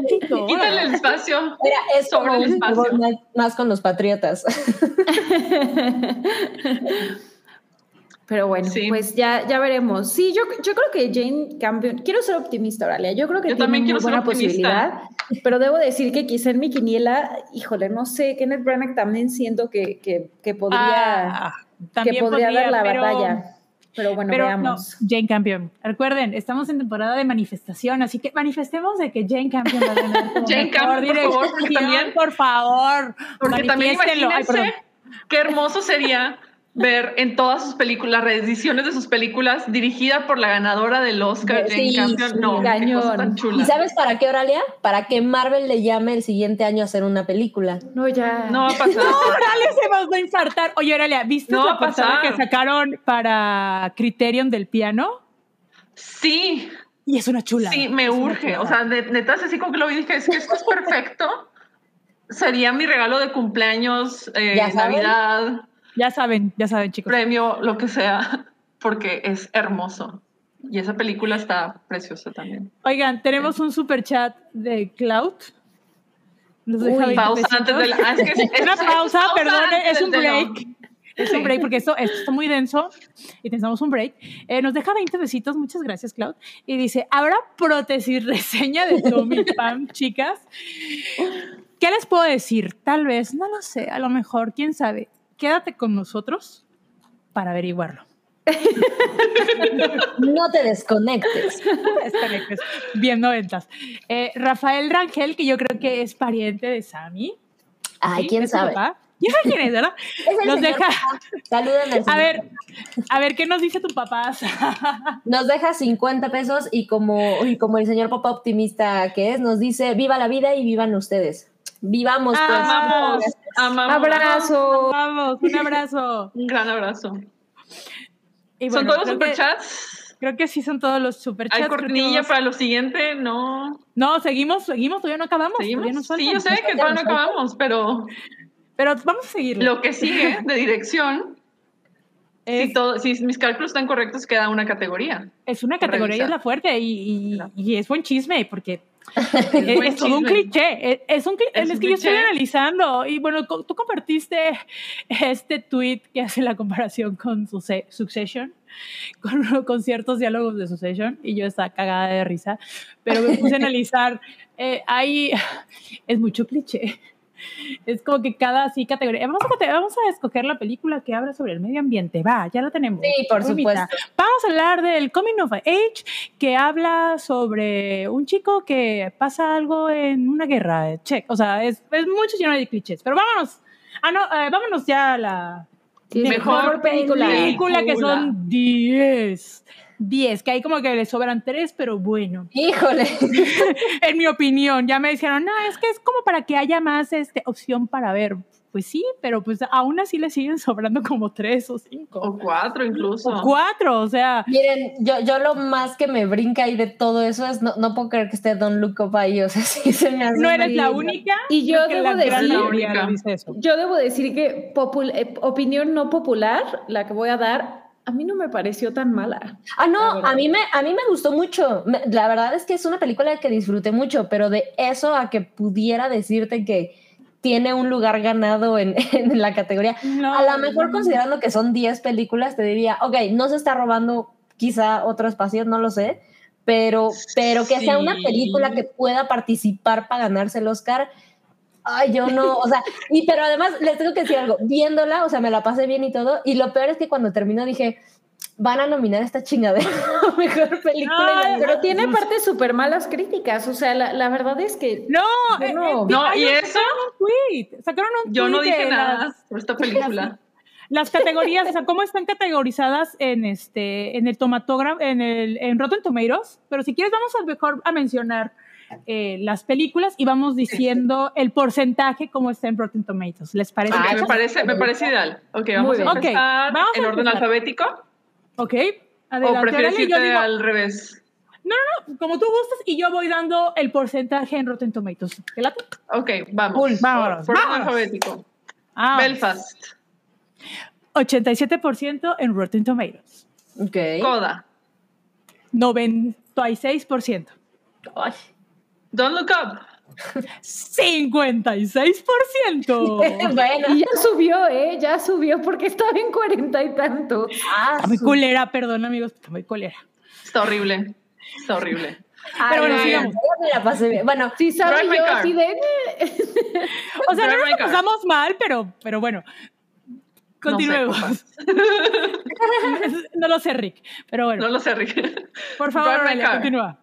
98%. Wow. Dune. 83%. Mm. King Richard. 90%. Ay, eso me suena, bueno. mucha este, votando. 91%. Nightmare Alley. 80%. The Power of the Dog. 94%. West Side Story. 92%. ¿Quién, quién ganaría Inudul? ¡Ah! ¿Cuál fue? Era Drive My Car, ¿no? Drive My Car. No, mira, Drive My Car totalmente es para mejor película extranjera. Es muy buena, tiene un muy bonito mensaje, pero no la veo ganando como mejor película. Es una categoría para mejor película extranjera. Pues, pues tenía Aquí, y, es, la, es, la, es, la, más fuerte, o sea, es, es la que tiene mayor calificación, ¿eh? ¿eh? Pero aquí yo le veo competencia a The Power of the Dog. No es que esté maiciada ni que esté comprada, pero de todas, voy a decir, Don't Look Up no, no, no le veo ni al caso. No, no, sería un escándalo. No, es, es, la película que dicen, bueno, vamos a meter algo que hable sobre el medio ambiente y sobre la conciencia, eh, concienciar a la gente de, del mundo, ¿no? Ok. Va. Es la Green Book de este año. Es la Green Book de este año, y, sí. en ese punto. Belfast, pues es una coming of age, que es una semibiografía de, ¿cómo se llama? De, este, de Kenneth Branagh. Muy bonita, hasta ahí. Coda es igual, es una coming of age que habla sobre eh, los niños que son hijos de padres este, sordos y cómo es, eh, se desarrolla. Va. Eh, Dune, pues es la película de ciencia ficción que nunca va a faltar dentro de las categorías. King Richard, bueno, es el, es, es esta biopic. Licorice Pizza es otra coming of age, pero ya más dándole al romance y que está hermosa y que tiene una comedia excepcional. Nightmare Alley, bueno, pues, ¿qué les puedo decir? Es, es un remake de una película del, del 47. que no he visto todo el original. Me gustó Nightmare Alley, pero siento que le faltan como 20 minutos, que le sobraron 7 minutos, este, 20 minutos. Eh, the Power of the Dog es mi, es, es mi gran favorita, la verdad. Es, es, es, hermosa, es preciosa, la historia, todo. Y West Side Story, pues es un remake de una adaptación cinematográfica de, una, de un musical que te igual no, Ay, no falta ya. dentro de las nominaciones. Es, el, es la cartita de amor al cine ahí, como, como esa, eso sí se me es hace como la que la Green Book nostalgia. año. Exacto. Sí, sí, puede Esa ser. sí se me hace la Green Book. Entonces, no, no, yo me creo perdonas, que, este, no, no, no, no, no, es tan Don't Look Up ofensiva yo creo que es la Green Book de este año. Tan ofensivo. Don't Look Por eso, es pero por eso, Green Book no se me hace ofensiva. Green Book se me hace la típica película clásica. Green Book es hiper racista, qué pedo. Está horrible, o sea, por donde lo veas está Yo no, la, yo no la recuerdo, yo no la recuerdo tan racista. Igual y la debería volver a ver, pero, o sea, me acuerdo que la vi y me pareció me, Mobley, me. un hombre, un italiano le enseña a un hombre negro cómo comer pollo, porque tiene que saber cómo comer pollo frito. Sí, sí. Y no, no, sí es eso lo racista, sí es racista. Hiperracista y homofóbica. Entonces, Hiper, hiper. Y homofóbica, Pues está ni, como ni me acuerdo que good. tratara, ni me acuerdo que tratara de eso. O sea, la verdad me pareció me. No, no me, no me, o sea, me pareció como la típica película que van a nominar en los Oscars. Como, Es como cuando, Sí. cuando ganó Crash, que fue en el noventa y ujú. tantos, dos mil, pero dos- Crash 2000, todavía o sea, tenía ahí como una 2003. temática. Pero sí, pero es que fue la sorpresa, porque todos tenían una favorita y ganó y dices, ¿qué pido? O sea, ¿por qué ganó? Sí, sí. O sea, Bueno. puede dar la sorpresa, no sé, de, de las que podría dar la sorpresa como ganadora, podría ser Belfast. No Podría creo ser que- de acuerdo a, las nos- a la nostalgia, pero mm, no, yo creo que The Power of the Dog. O sea, no sé. Eh, eh, eh, no sé cómo este año Yo también creo que The. Power of the Dog la tiene, o sea, es Estás la favorita, cantada. ¿no? A mí me parece que es la favorita. Pero bueno, no sé. Miren, ahí Porque, por ejemplo, ahí no sé porque, por ejemplo, la favorita de nosotras. Pero la academia, la mayor parte de la academia son señores viejitos que no ven nada y que se van así como que tienen gustos así bien raros. Y de ahí podría salir West Side Story porque Steven No, Spielberg es su compa y, es su mejor amigo y les encanta. Pero a ver, yo, yo, sí, fíjate- yo sí les voy a decir algo. A lo A ver. mejor va a parecer muy, muy conspiranoico de mi parte, pero la realidad es que a estas alturas no es como que nomás sea que voten y que gane la película. Hay un PR y hay una intención y sabemos que hay una especie de balance y repartición de premios. O sea, sí creo que sería muy escandaloso y dudo mucho que la academia se fuera a meter en eso. Sin, sin, quizás sin, sin hacer algo como de arreglar ni nada, pero es no, yo no veo que, que, una, ni en dirección ni en mejor película, se repita un Green Book. O sea, sí creo que No. ellos están muy conscientes. Y de- más después de lo que pasó con los Golden Globes. A ver, los. Golden Globes traen, una crisis de PR brutal. Exacto. Sí. Yo, yo por eso, la verdad, no veo eh, como un punto negativo que Power of the Dog traiga a Jane Campion detrás. Al contrario, No. creo que creo que incluso eso la puede empujar en ciertos sectores para que la academia trate de hacer un, eh, una declaración a través de eso. Y, y lo peor del caso es que to- aquí todos perdemos, porque si gana, si gana mucha gente va a decir, ah, claro, lo hacen por hacer el, o sea, el, el- exacto, por, por, por Sí. ganarse los puntos de diversidad. Entonces, y, y el mismo caso va a ser con, con Drive My Car, ¿no? Entonces, yo, yo Sí. no lo veo como negativo, de hecho creo que incrementa sus posibilidades. Ahora, no estoy diciendo que esté bien o que esté mal, eso ya es otra discusión, ¿no? Pero, Claro. Pero, pero sí me parece que, o sea, West Side Story yo no la veo, pero ganando. No, ni de chiste. o sea, no, no, no, no, no va a ganar. me parece puede que es ganar el la de mejor que eh, ya vimos. secundaria. Ah, sí, a mí me parece que, que, que, que no ni King Richard. King Richard creo que No. tampoco tiene, o sea, No y, es- eso que es biopic y todo, pero, pero yo sí siento que ahorita, o sea, lo que dice Orali es bien cierto en el sentido de que la academia te- tie- tenía, tenía una fórmula muy, muy predecible. Era eh, biopic nominada. Cambia su, persona, su físico el actor así drásticamente como Charlize Theron o Nicole Kidman en The Hours, ya, perfecto. Esos son puntos más. Este, o sea, sí iban acumulando puntos. No es historia verdadera, perfecto. Es este, de, habla de, de así como una dolencia que Hollywood tiene muy cercana, perfecto también. Sí. O sea, así, ¿no? Van ganando puntos. Pero sí siento que en estos últimos años eso ya no está tan, o sea, han, han habido muchas rompequinielas. Muchas. Sí, No, exacto. y fíjate que ahorita, bueno, ahorita, por ejemplo, voy a mencionar a Madame Tussauds, que dice que el lobbying de Netflix está muy fuerte. Es el equivalente Sí. a lo que hacían los Weinstein en los 90 100%. y en los bueno, 2000. no, yo no sé No, No, no, no creo que sea tanto, pero no, eh, mira, yo, te- yo les voy a comentar esto. Estaba yo viendo eh, algunos TikToks que me comentaban, por ejemplo, ahorita de las nominaciones y decían, bueno, ok, sí está nominada eh, The Power of the Dog, pero recordemos que es de Netflix. Y muchos, eh, pues los que están dentro de, de, los, de los votantes de la academia, como que todavía tienen esa resistencia a Netflix. ¿Me Eso es- entiendes? eso sí O sea, es puede- es muy cierto. eh, es, una, es una gran verdad. O sea, sí, Sí. ha visto, sí hemos visto ese gran cambio y aceptación de las producciones que han hecho Netflix, aunque unos dicen que Netflix no produce nada. que Eso sí ellos me parece compran. que puede jugar en contra. pero- Pero Porque es el- puede porque jugar es el en debate del contra. streaming contra el cine. Es, eso Así sí me es. parece que es, que es importante. Pero sí.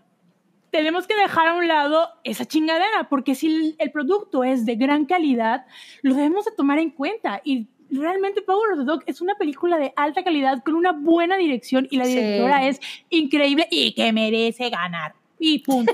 Y se acabó. Se y, acabó. y la- y queso. Así. y la queso. Y la queso. Entonces, pues el, en marzo, creo que es el 27 de marzo, si no mal recuerdo, 25 de marzo, son la, va a ser la transmisión de los premios. De los Entonces, Oscariños. De los Oscariños, eh, cae en domingo, no sé, chicas. Es domingo, nuestro del- domingo. Sí, pues ya haremos Va a la hacer alguna transmisión en vivo, pues vamos a hacer una quiniela. Noodle no comprometiendo a la producción, me encanta. No, no, no, pero yo, yo, yo- yo de por sí siempre cada año hago una transmisión en vivo y hago mis comentarios y con una persona, luego así como que nos hacíamos un Photoshop y nos vestíamos y la chingada, ¿no? Pero no lo voy a hacer este año, a lo mejor lo prefiero hacer en, este, en Twitter. Entonces, pues vamos a hacer nuestra quiniela, invitamos a los hyperitas a participar y pues a ver, a ver quién, quién gana. Digo, hay algunas que están muy cantadas, pero todo puede suceder este año y muy a tiempo para ponerse al corriente con todo. Sí. Es, correcto. es. Varias semanas. ¿eh? tiempo, Tenemos. traemos tiempo. Tenemos tiempo. Y bueno, chicos, eh, no hay. Va- ya vamos a, hacer, a pasar a nuestra siguiente sección, porque ya estamos así de. Tenemos otra vez a la producción aquí. Nos van a cortar el sentimos. streaming otra Nos van a cortar el streaming, pero no es nuestra ni modo. Que la queso. Este, pero creo que tenemos unos eh, superchats. Por aquí tengo un superchat, si me lo puede registrar eh, producción. Es de Josh. Eh, Mobley, ¿nos lo puedes leer, por favor? Sí, claro. Eh, Josh Rocco nos manda 50 pesitos. Muchas gracias, Josh. Esta hype va hasta las 2 a.m. para el react al final de Boba Fett, ¿verdad? Oh, María. Debo decirte que sí estoy viendo Boba Fett y me está costando mucho. O sea, Yo, yo estoy un poco igual, Mowgli. no le estoy No lo estoy viendo. eh. No. Los últimos dos episodios son buenísimos. una joya. Muy, muy, muy buenos. No voy al día, Eh, pero es que se me echó No, esta no, como- Eh, sí, pero es que, ay, amigos, es que si ustedes vieron eh, The Clone Wars, ya no voy a decir porque hubo una bronca y, y perdí followers que me viene valiendo dos hectáreas, ¿verdad? Pero, en serio, maduren, amigos, ya tienen pelos en donde y, y se siguen quejando. Yo no tengo la La culpa de de que, Molly. de que se peleen y que me estén, se estén desahogando de sus broncas conmigo y me echen bronca. O sea, lo siento, qué pena, se me fue esa emoción y se me va mucho, lo siento. Ya hasta en mi cuenta puse, aquí se dan muchos spoilers. Sobre advertencia no hay engaño. Pero bueno, ya vámonos a la otra sección porque todavía nos quedan dos reseñas de lo que vimos en estas dos semanas. Entonces, producción,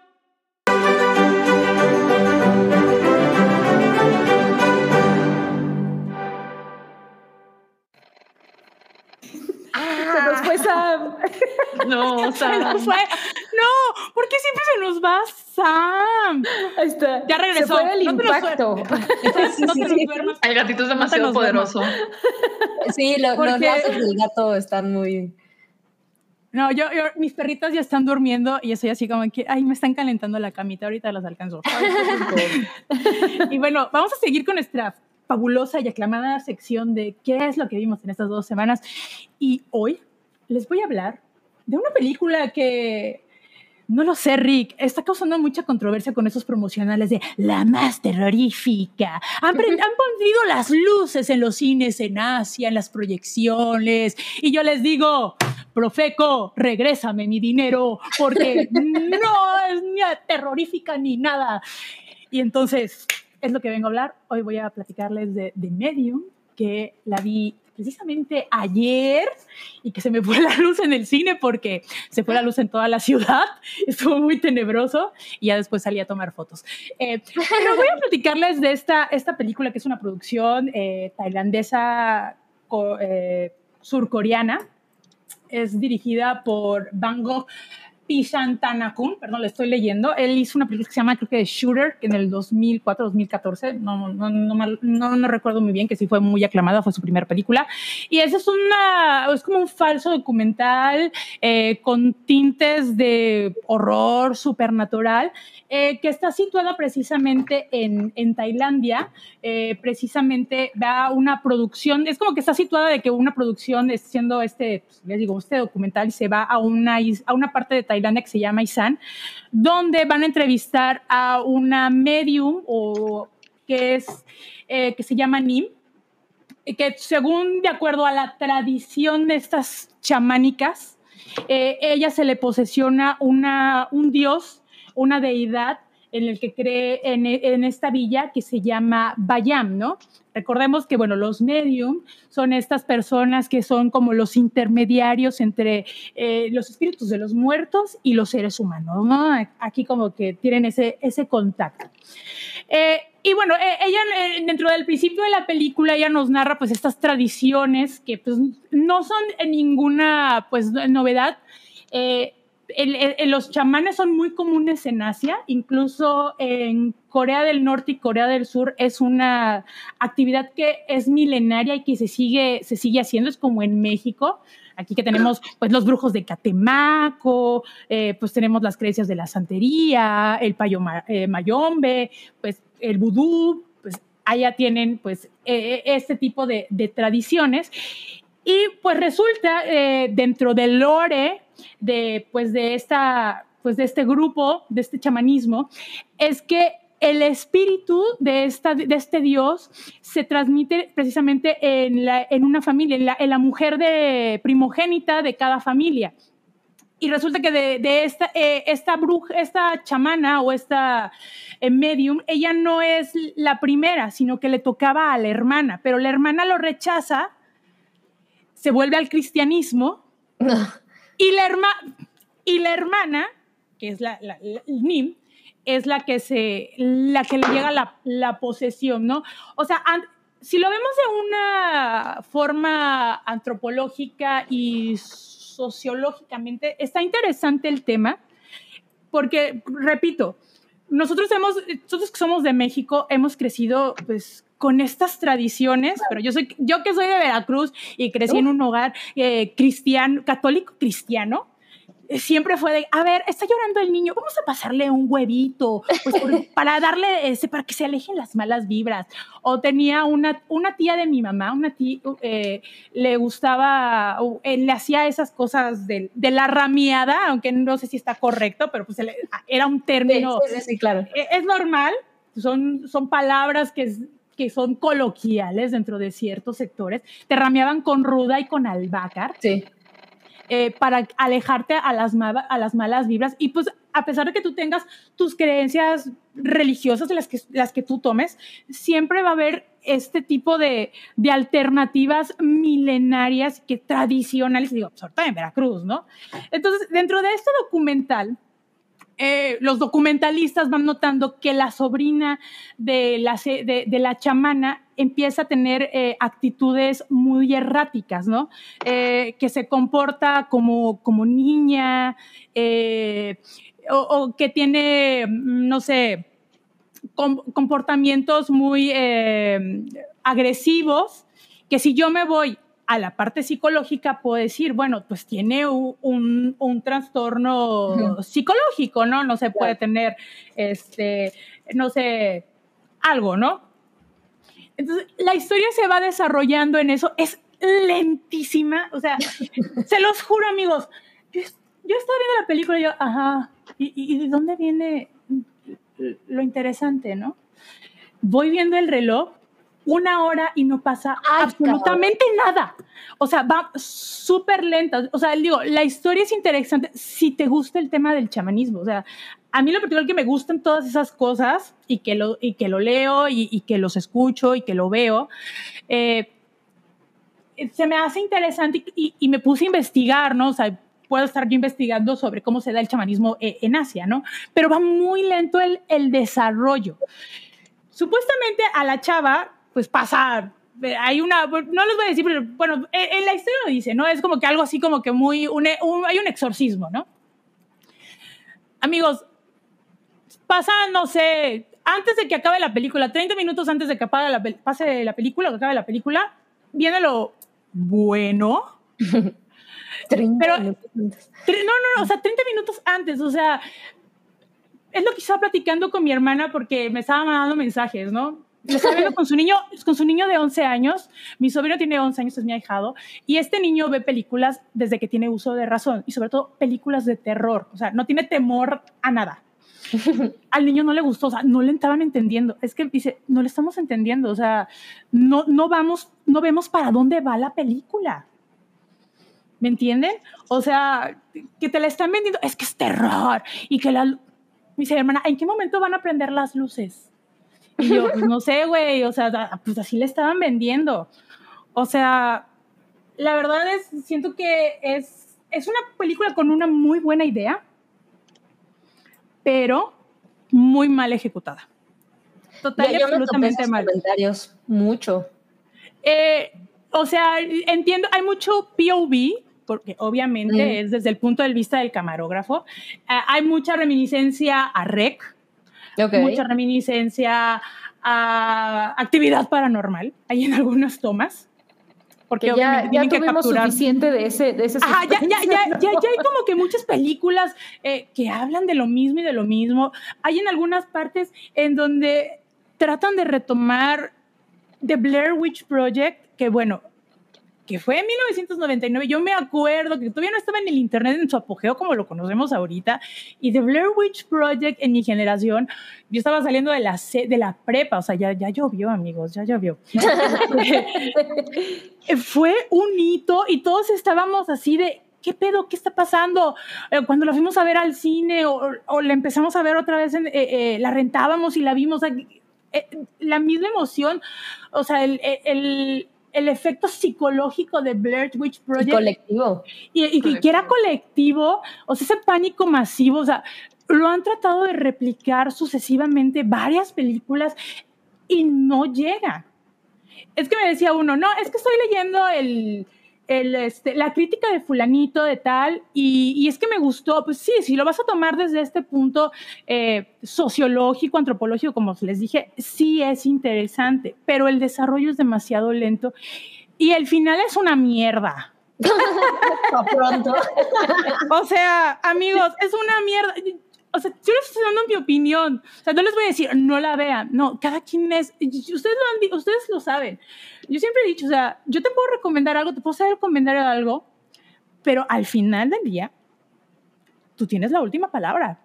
Si la quieres ir a ver para que tú saques tus propias conclusiones y pagar, no sé, tus cuaretos, no sé cuánto está el boleto, no me acuerdo ni cuánto pagué el boleto, 65 pesos, creo, 75, no me acuerdo. O sea, ¿quieres pagar tu boleto del cine a ir a ver la película? Adelante, pero trae mucho hype que siento que es demasiado eh, vendido y tiene un contexto totalmente adverso al mercado, a, al que se proyectó primero. Por ejemplo, estaba yo eh, en, dentro de la investigación que yo estaba realizando de la película, porque se me, me hacía muy curioso de que dijeran, no, es que hubo, eh, las, las proyecciones en cine fueron con las luces prendidas y yo, pero ¿por qué, salió, ¿por qué salió el origen? Porque realmente a mí no me asustó, o sea, no hay nada, o tal vez yo ya perdí la sensibilidad de, del miedo y de que me salga, no sé, el chamuco, el diablo, yo mejor le invito una copa, oye, ¿qué quieres tomar? Un vino, un whisky, no, es un puro, una línea, no sé, tú dime, ¿no? O sea, no sé, y ya me puse a investigar, hubo algunas proyecciones en Corea, en, en uno, precisamente en una, en una, en en una, pues, ¿cómo se llama? En un cine, en un eh, particular, en donde hicieron proyectores, proyecciones con las luces prendidas, pues para la gente que sí le interesaba ver, pero que sufría, no sé, eh, problemas cardíacos, ¿no? Porque pues, se las pintaban muy macabras, muy tenebrosas, ¿no? Y que incluso hicieron eh, una rueda, hicieron este, proyección para prensa y que muchos en prensa sintieron la ansiedad y que sí se tuvieron que salir y, de, de la sala porque sintieron mucho miedo. Amigos, no, no sé, me da más miedo cañitas. Y eso que está súper mala. No, cañitas. Siento que hay más películas, siento que hay más películas del cine asiático, sobre todo de Tailandia, que valen más la pena que esta chingadera.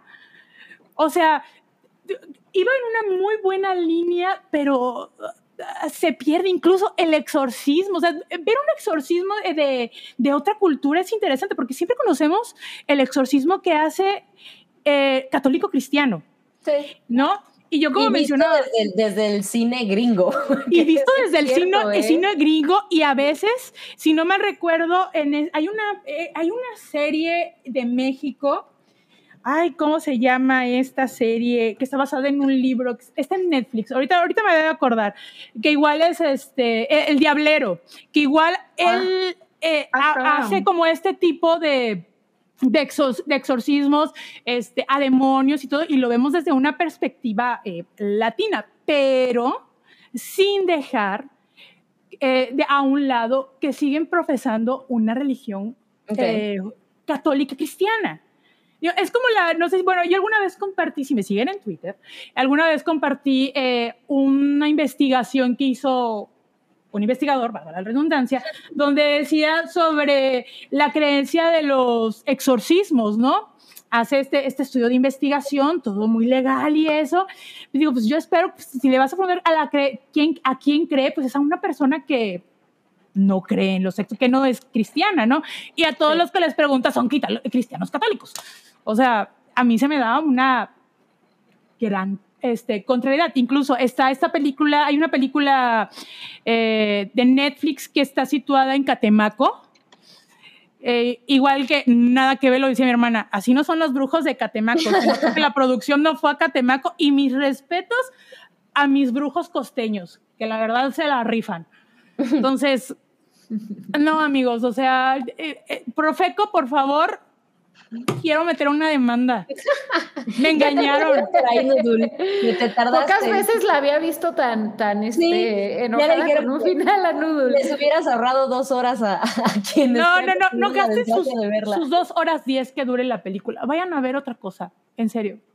En serio. Pero bueno, yo ya terminé. Vámonos con Mobley, porque esto sí lo quiero comentar con Mobley porque... ¿Ya la viste también? Ay, también. Y estoy en shock y quiero comentarlo con alguien porque aquí nos vamos a ir como... Yo nomás no le entré por falta de tiempo, pero definitivamente es algo en lo que estoy muy ahí. No, no, no, no, no, pero por ahí alguien preguntó que, que, quería la reseña, entonces aquí la tiene.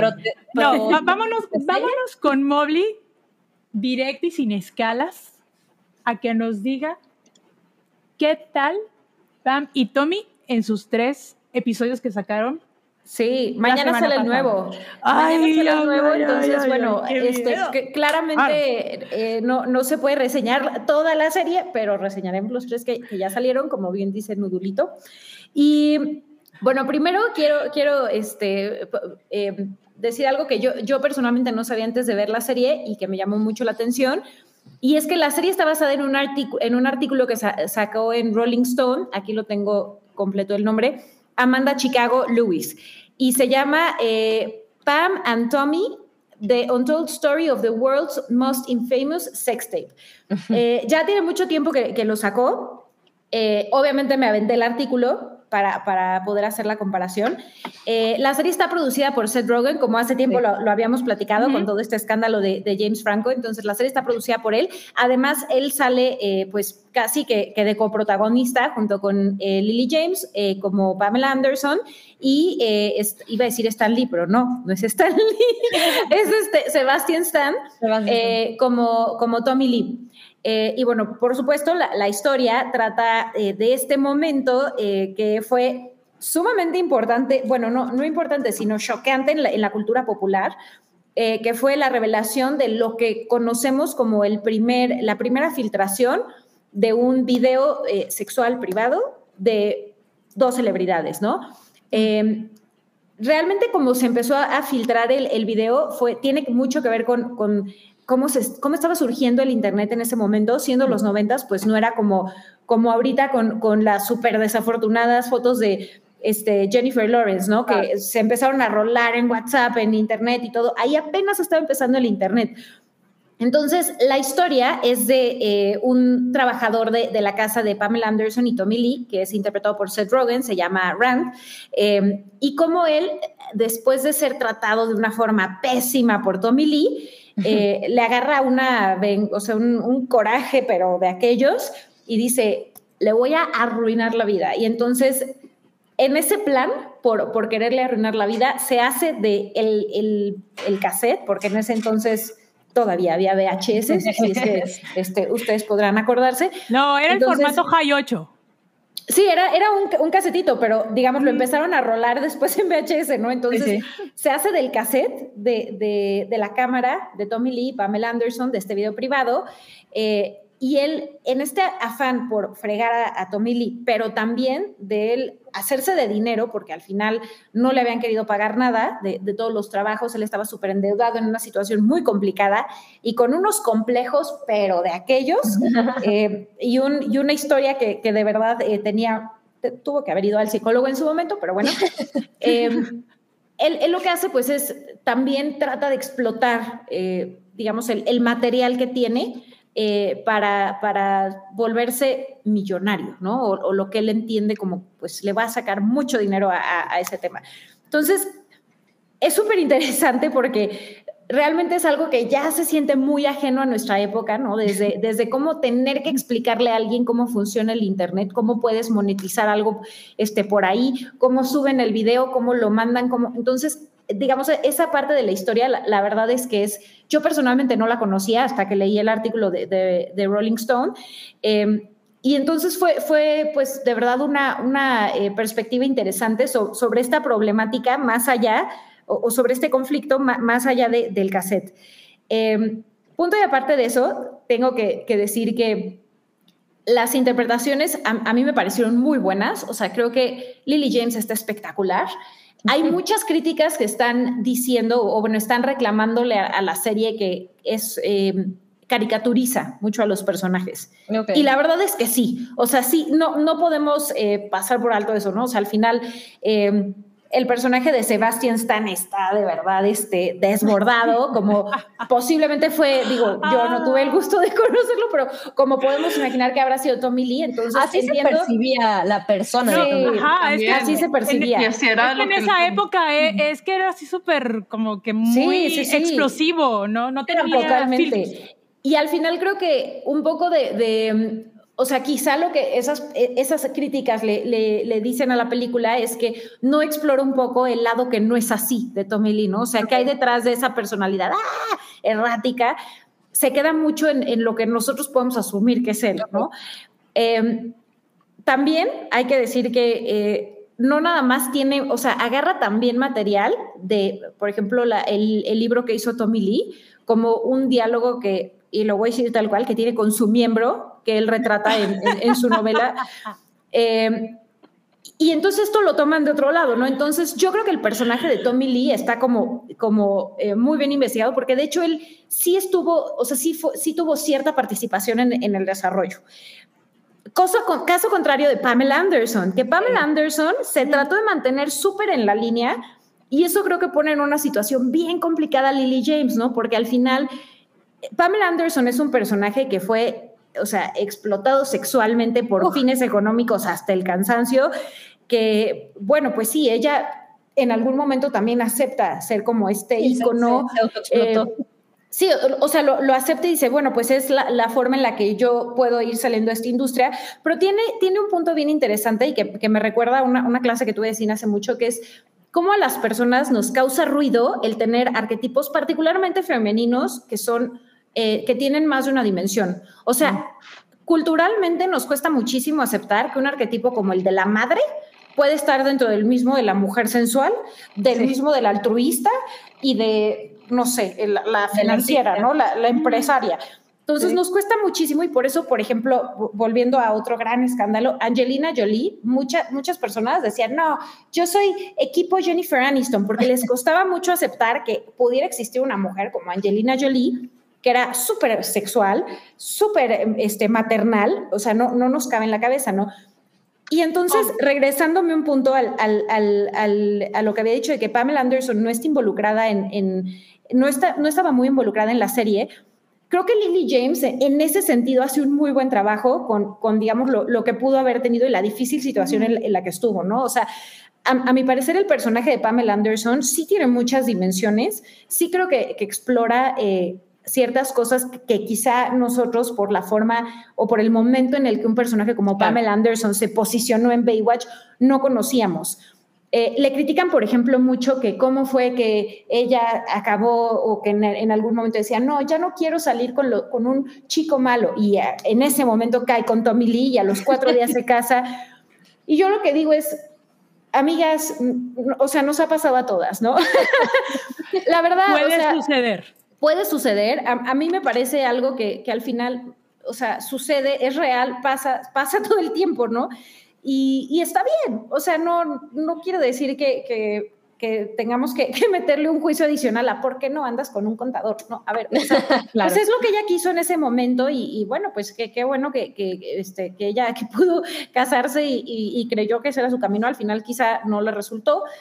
Eh, y, bueno, al final este, creo, que ese es otro tema, ¿no? Pero bueno, pasando rapidísimo a, Seth Rogen, eh, creo que es bien interesante porque Seth Rogen ya sabemos cómo es, ¿no? Ya sabemos el tipo de personaje, siempre es, el mismo, siempre. Siempre es el Pacheco. El este, sí. sí, sí, siempre, siempre. Y aquí, la verdad es que tampoco es la, la, excepción, o sea, sí, sí se apoya también mucho en, en, ese eh, perfil que, que, ya le conocemos muy bien, eh, pero también creo que el, verlo de pronto, tener como esta, eh, este rol distinto de que el cuate que se quiere vengar, que tiene una avaricia de que, o sea, que lo va a llevar hasta, hasta las peores consecuencias y aún así sigue, también me parece una, buena opción para que Seth Rogen lo haya hecho. O sea, yo sí creo que, él es, un, Y habiendo leído el artículo de, de Rolling Stone, quizá hubiéramos podido pensar en otro actor,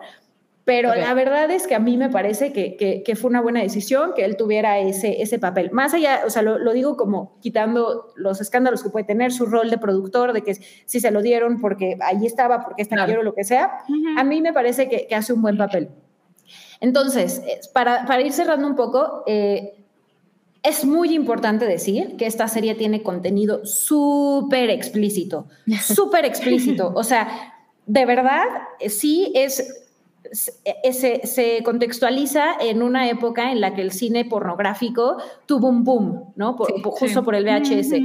Em, y eso, pues, está presente en toda la serie. O sea, la serie, les digo, yo nunca había visto em, de verdad una persona tener una conversación de esa forma con su miembro como Tommy Lee lo ah. tiene en la serie. O sea, de verdad sí fue algo como, ok, ok. Entonces, el desnudo frontal masculino, ahí está, que es algo que también siempre vemos desnudo frontal femenino, ¿no? Claro. Pero, pero con, con, el, con, con, los desnudos masculinos, generalmente las producciones así de grandes son más conservadoras. Sí.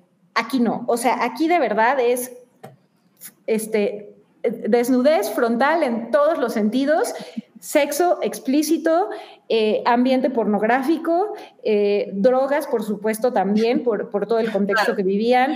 Eh, hay de todo.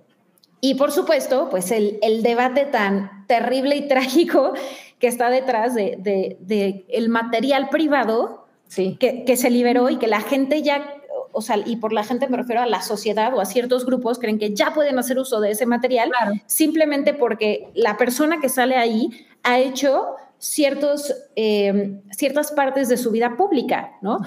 y porque sale en la tele. Entonces la gente ya se siente con derecho de, sacarlo y, explotarlo. Eh, entonces es, digamos, es eh, por esa forma pues muy eh, triste ver que seguimos en ese punto y que seguimos teniendo exactamente el mismo dilema ahí que lo que fue con el de Paris Hilton, lo que fue con las fotos de No, Jennifer pero es que eso fue después, o sea, fue primero Ah, de. Pam, y Sí, luego claro. unos años después fue el de Paris, unos, Claro. y luego dos de años después fue el de. Kim, Sí. y luego se fueron No, este fue el una- primero.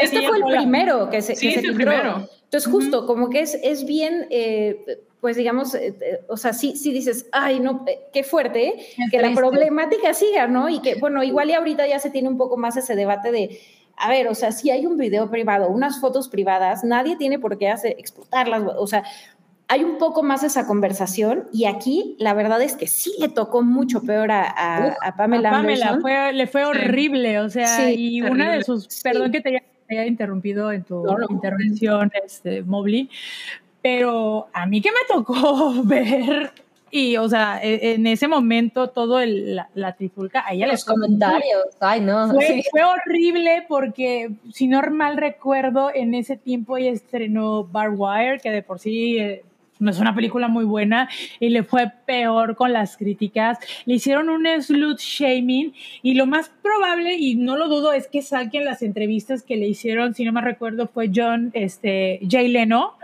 eh, que, que la señalaban y, y- le decían, imagínate qué impotencia como mujer en la que tú, pues, tú haces un video privado porque es privado, es para ti, tu pareja, y, y se filtre por una pendejada. Sí, y aquí que, que aparte fue de, de una forma tan criminal, ¿no? Criminal, O sea, porque literal se metieron a su casa a robarlo y, y por querer fregar a Tommy Lee. Entonces, sí, totalmente. O sea, creo que a, a mí en lo personal sí me está pareciendo una, una, eh, una buena serie. Eh, yo sí la recomendaría, solamente sí eh, daría para las personas que no, no les gusta el contenido explícito, sí, sí les dejaría como ese, ese asterisco muy, muy claro. Sobre todo en el Porque- episodio 2. Sí, no, de verdad. o sea, ese fue, ese fue Sí. un... Esa parte, y la voy a decir, la verdad, es, es la parte donde sale, no voy a decir en qué minuto, pero en el episodio 2 tenemos una conversación muy bonita, muy amena y cordial entre Tommy Lee y Mini Tommy Lee, que creo que ya sabíamos, porque ya lo habían anunciado, este, que, que ya el actor que iba a prestar la voz para Mini, este, para Lee, eh, lo dijo, pero nunca supimos, nunca nos esperábamos de qué manera eh, iba a salir. Yo estaba así de, ¿what? O sea, así mi sí. Y, y la ¿Qué? verdad es que está muy explícito. y me reí ¿no? internamente porque O sea, bueno, a mí sí me tuve un incomodó un poco. a mí sí me incomodó un poco, pero, pero la verdad creo que el recurso funciona. O sea, ahí, ahí vi mucho la mano de Seth Rogen. La verdad dije, ok, este es el tipo de, de Ok. humor de, de Seth Rogen. Entonces, yo sí la recomiendo. Eh, creo que es una... eh, yo en lo personal no estaba muy familiarizada con el escándalo, más allá de saber que fue el primer sex tape que salió. Sí, sí. Eh, y entonces me, me- me parece que es una historia entretenida. Creo que el artículo está, o sea, si, si se quieren spoiler la serie, vean el artículo, porque Ok. sí está, o sea, la adaptación de verdad es muy buena, muy, muy buena.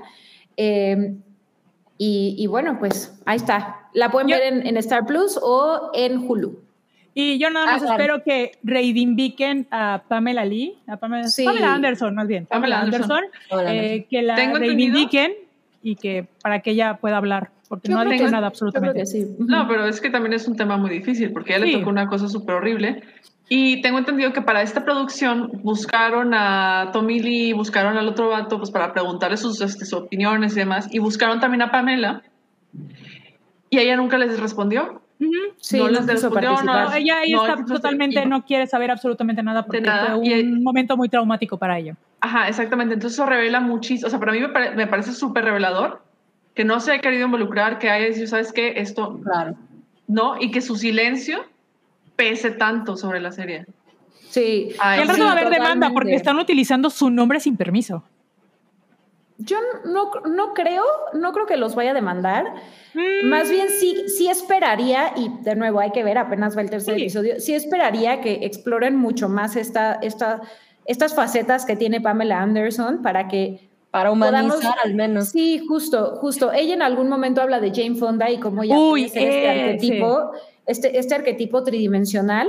Claro. Y, y la verdad es que yo, yo esperaría que, que acaben, eh, que puedan lograr algo así con el personaje. Creo que Lily James tiene todo para hacerlo y está haciendo un, un gran papel. Un gran papel, exactamente. Excelente. Bueno, Bueno, chicas, hoy el siguiente ¿qué episodio? ¿no? Mañana, bueno, Mañana. ya, hoy en 40 minutos. Eh, No sé. Bueno, eh, en mi, en mi línea de tiempo ya son 12.39, pero pues como todavía me tengo que esperar a la línea de tiempo de ustedes, modo, tengo que esperar dos horas, tres horas más. Eh, Ah, creo que hay dos superchats eh, ya para cerrar, porque si no Ok, luego nos, sí. nos, nos queja, eh, La nos den la no, no, no, aquí ahorita No, los y aquí, leemos. y aquí sí los leemos todos. Sí, sí, sí. Ok, bueno. Eh, Ay, Santiago Herrera, muchas gracias. Nos dice, I love la hypa mucho. Mm, I love nosotras, tú también mucho. te queremos mucho, Santiago. El segundo Clau. Cloud, 20 pesos, muchas gracias. Dice, Winter Soldier se lleva el brazo de fierro a Tom. Claro. No, bueno. ¡Qué bárbaro, eh! ¡Qué fuerte! Sin comentarios. Sin comentarios. Snowdrop en Star Plus, la verán, nos pregunta Cloud. Em, la- es- me parece que es un drama, ¿no? Es un drama, es el primer drama que va a estar en Paso. Star Plus. Está muy, ay, ¿cómo les digo, chicas? Está muy, hay mucho personaje y estaba muy lento. Está interesante la historia y es mucha controversia. Sale ah, una Jisoo, creo que es de ¿Tú? las este, Blackpink. No, pues con razón. Entonces, sí hay como que. No, yo paso, eh, la Yo verdad. también Clau, paso. pero- Yo me quedé en el episodio profesional. 5, nomás entonces no. la voy a tener que ver, pero ya. Antes de que, de que se vayan. Ay, Ah, Darian nos pregunta, ¿van a ver el medio tiempo de Super Bowl? Mira, yo te voy a comentar, Darian, que yo, yo, yo, yo sí soy fan de, de- del Super Bowl, o sea, yo no, no lo veo nomás por el medio tiempo, pero soy una muy, muy fan de los medios tiempos del Super Bowl. Y tengo que decirte que el de este es el primero que me emociona en muchos años, porque además yo tengo una playlist en, en Spotify llamada La Escuela del Vicio y dije, la no escuela del manches, vicio, amo. Kendrick Lamar. Salía, por favor. Sí, Lamas, Lamar. por favor, compártanos. Se las voy a compartir, favor. se las voy a compartir, pero yo estoy muy, muy contenta con esta alineación del Super Bowl. La verdad es que Uy, es que está Eh, muy de- chula, de- ¿eh? Sí. tengo, no tengo muchas ganas de ver a- al buen buena. Eminem y Kendrick, amor Dr. Snoop Uf, oh, ¿qué les puedo decir? Bueno, chicas, ¿qué creen? Que ya, Ya. nos vamos. Ay, Estuvo ya, bueno, nos dio chance la producción, ¿eh? La, la producción, Qué bueno que dos horas y media, ¿eh? Dos horas y media, pero yo creo que ya es justo y necesario. Vamos a ir cerrando. Eh, Oralia, muchas gracias por estar el día de hoy. Algo que quieras ya para cerrar, decir, comentar, anuncios. Vámonos. Muchísimas Aprovecha. gracias por estar aquí. Muchas gracias a todas a por, su- por esta compañía. Y pues las veo dentro de 15 días. Ojalá pasen rápido porque sí, se, sí pesa mucho sin verlas. sí, caray. Sí, Se sí, extraña. se siente, les extraña un chingo y sí, se hace el súper lento estas dos semanas. Mobley, muchas gracias por estar el día de hoy. Yo sé que Ay, ayer no tuviste luz, qué bueno los, los ancestros. Puta, Te me eché luz. 11 horas sin luz y sin agua, amigos. Y sin agua. Ay, o no. sea, pero ya, to- miren, todo está bien, hay luz, aquí estamos. La manifestación día, es importante. Bañados. sí. No, te abrazo bueno. mucho, Muli. Ay, no, les mando un beso a todos los que se quedaron hasta estas altas horas de la noche. Ay, ustedes tres, qué gusto verlas. Y en 15 días aquí estaremos. Yeah. es. Y no por último, pero no, tampoco, y es una de las más importantes. Sam, muchas gracias por acompañarnos el día de hoy. ¿Algo Muchas que quieras decir, mencionar? Increíble, como siempre, miren, la mejor terapia, la hypa. Ay, super chat de Cloud, final del libro de Boba en dos horas. Sí, sí, es No, cierto. sí, no, sí. no, yo ya me voy a. Mañana, mañana. Ya, ya mañana, ya, ya, ya mañana. Eh, creo que hay- ya saltó otro superchat. Dios mío, ya nos quiere alargar. ¿qué onda? Sí, no nos quieren dejar. ir. Denle, denle. Pero suelten más, no.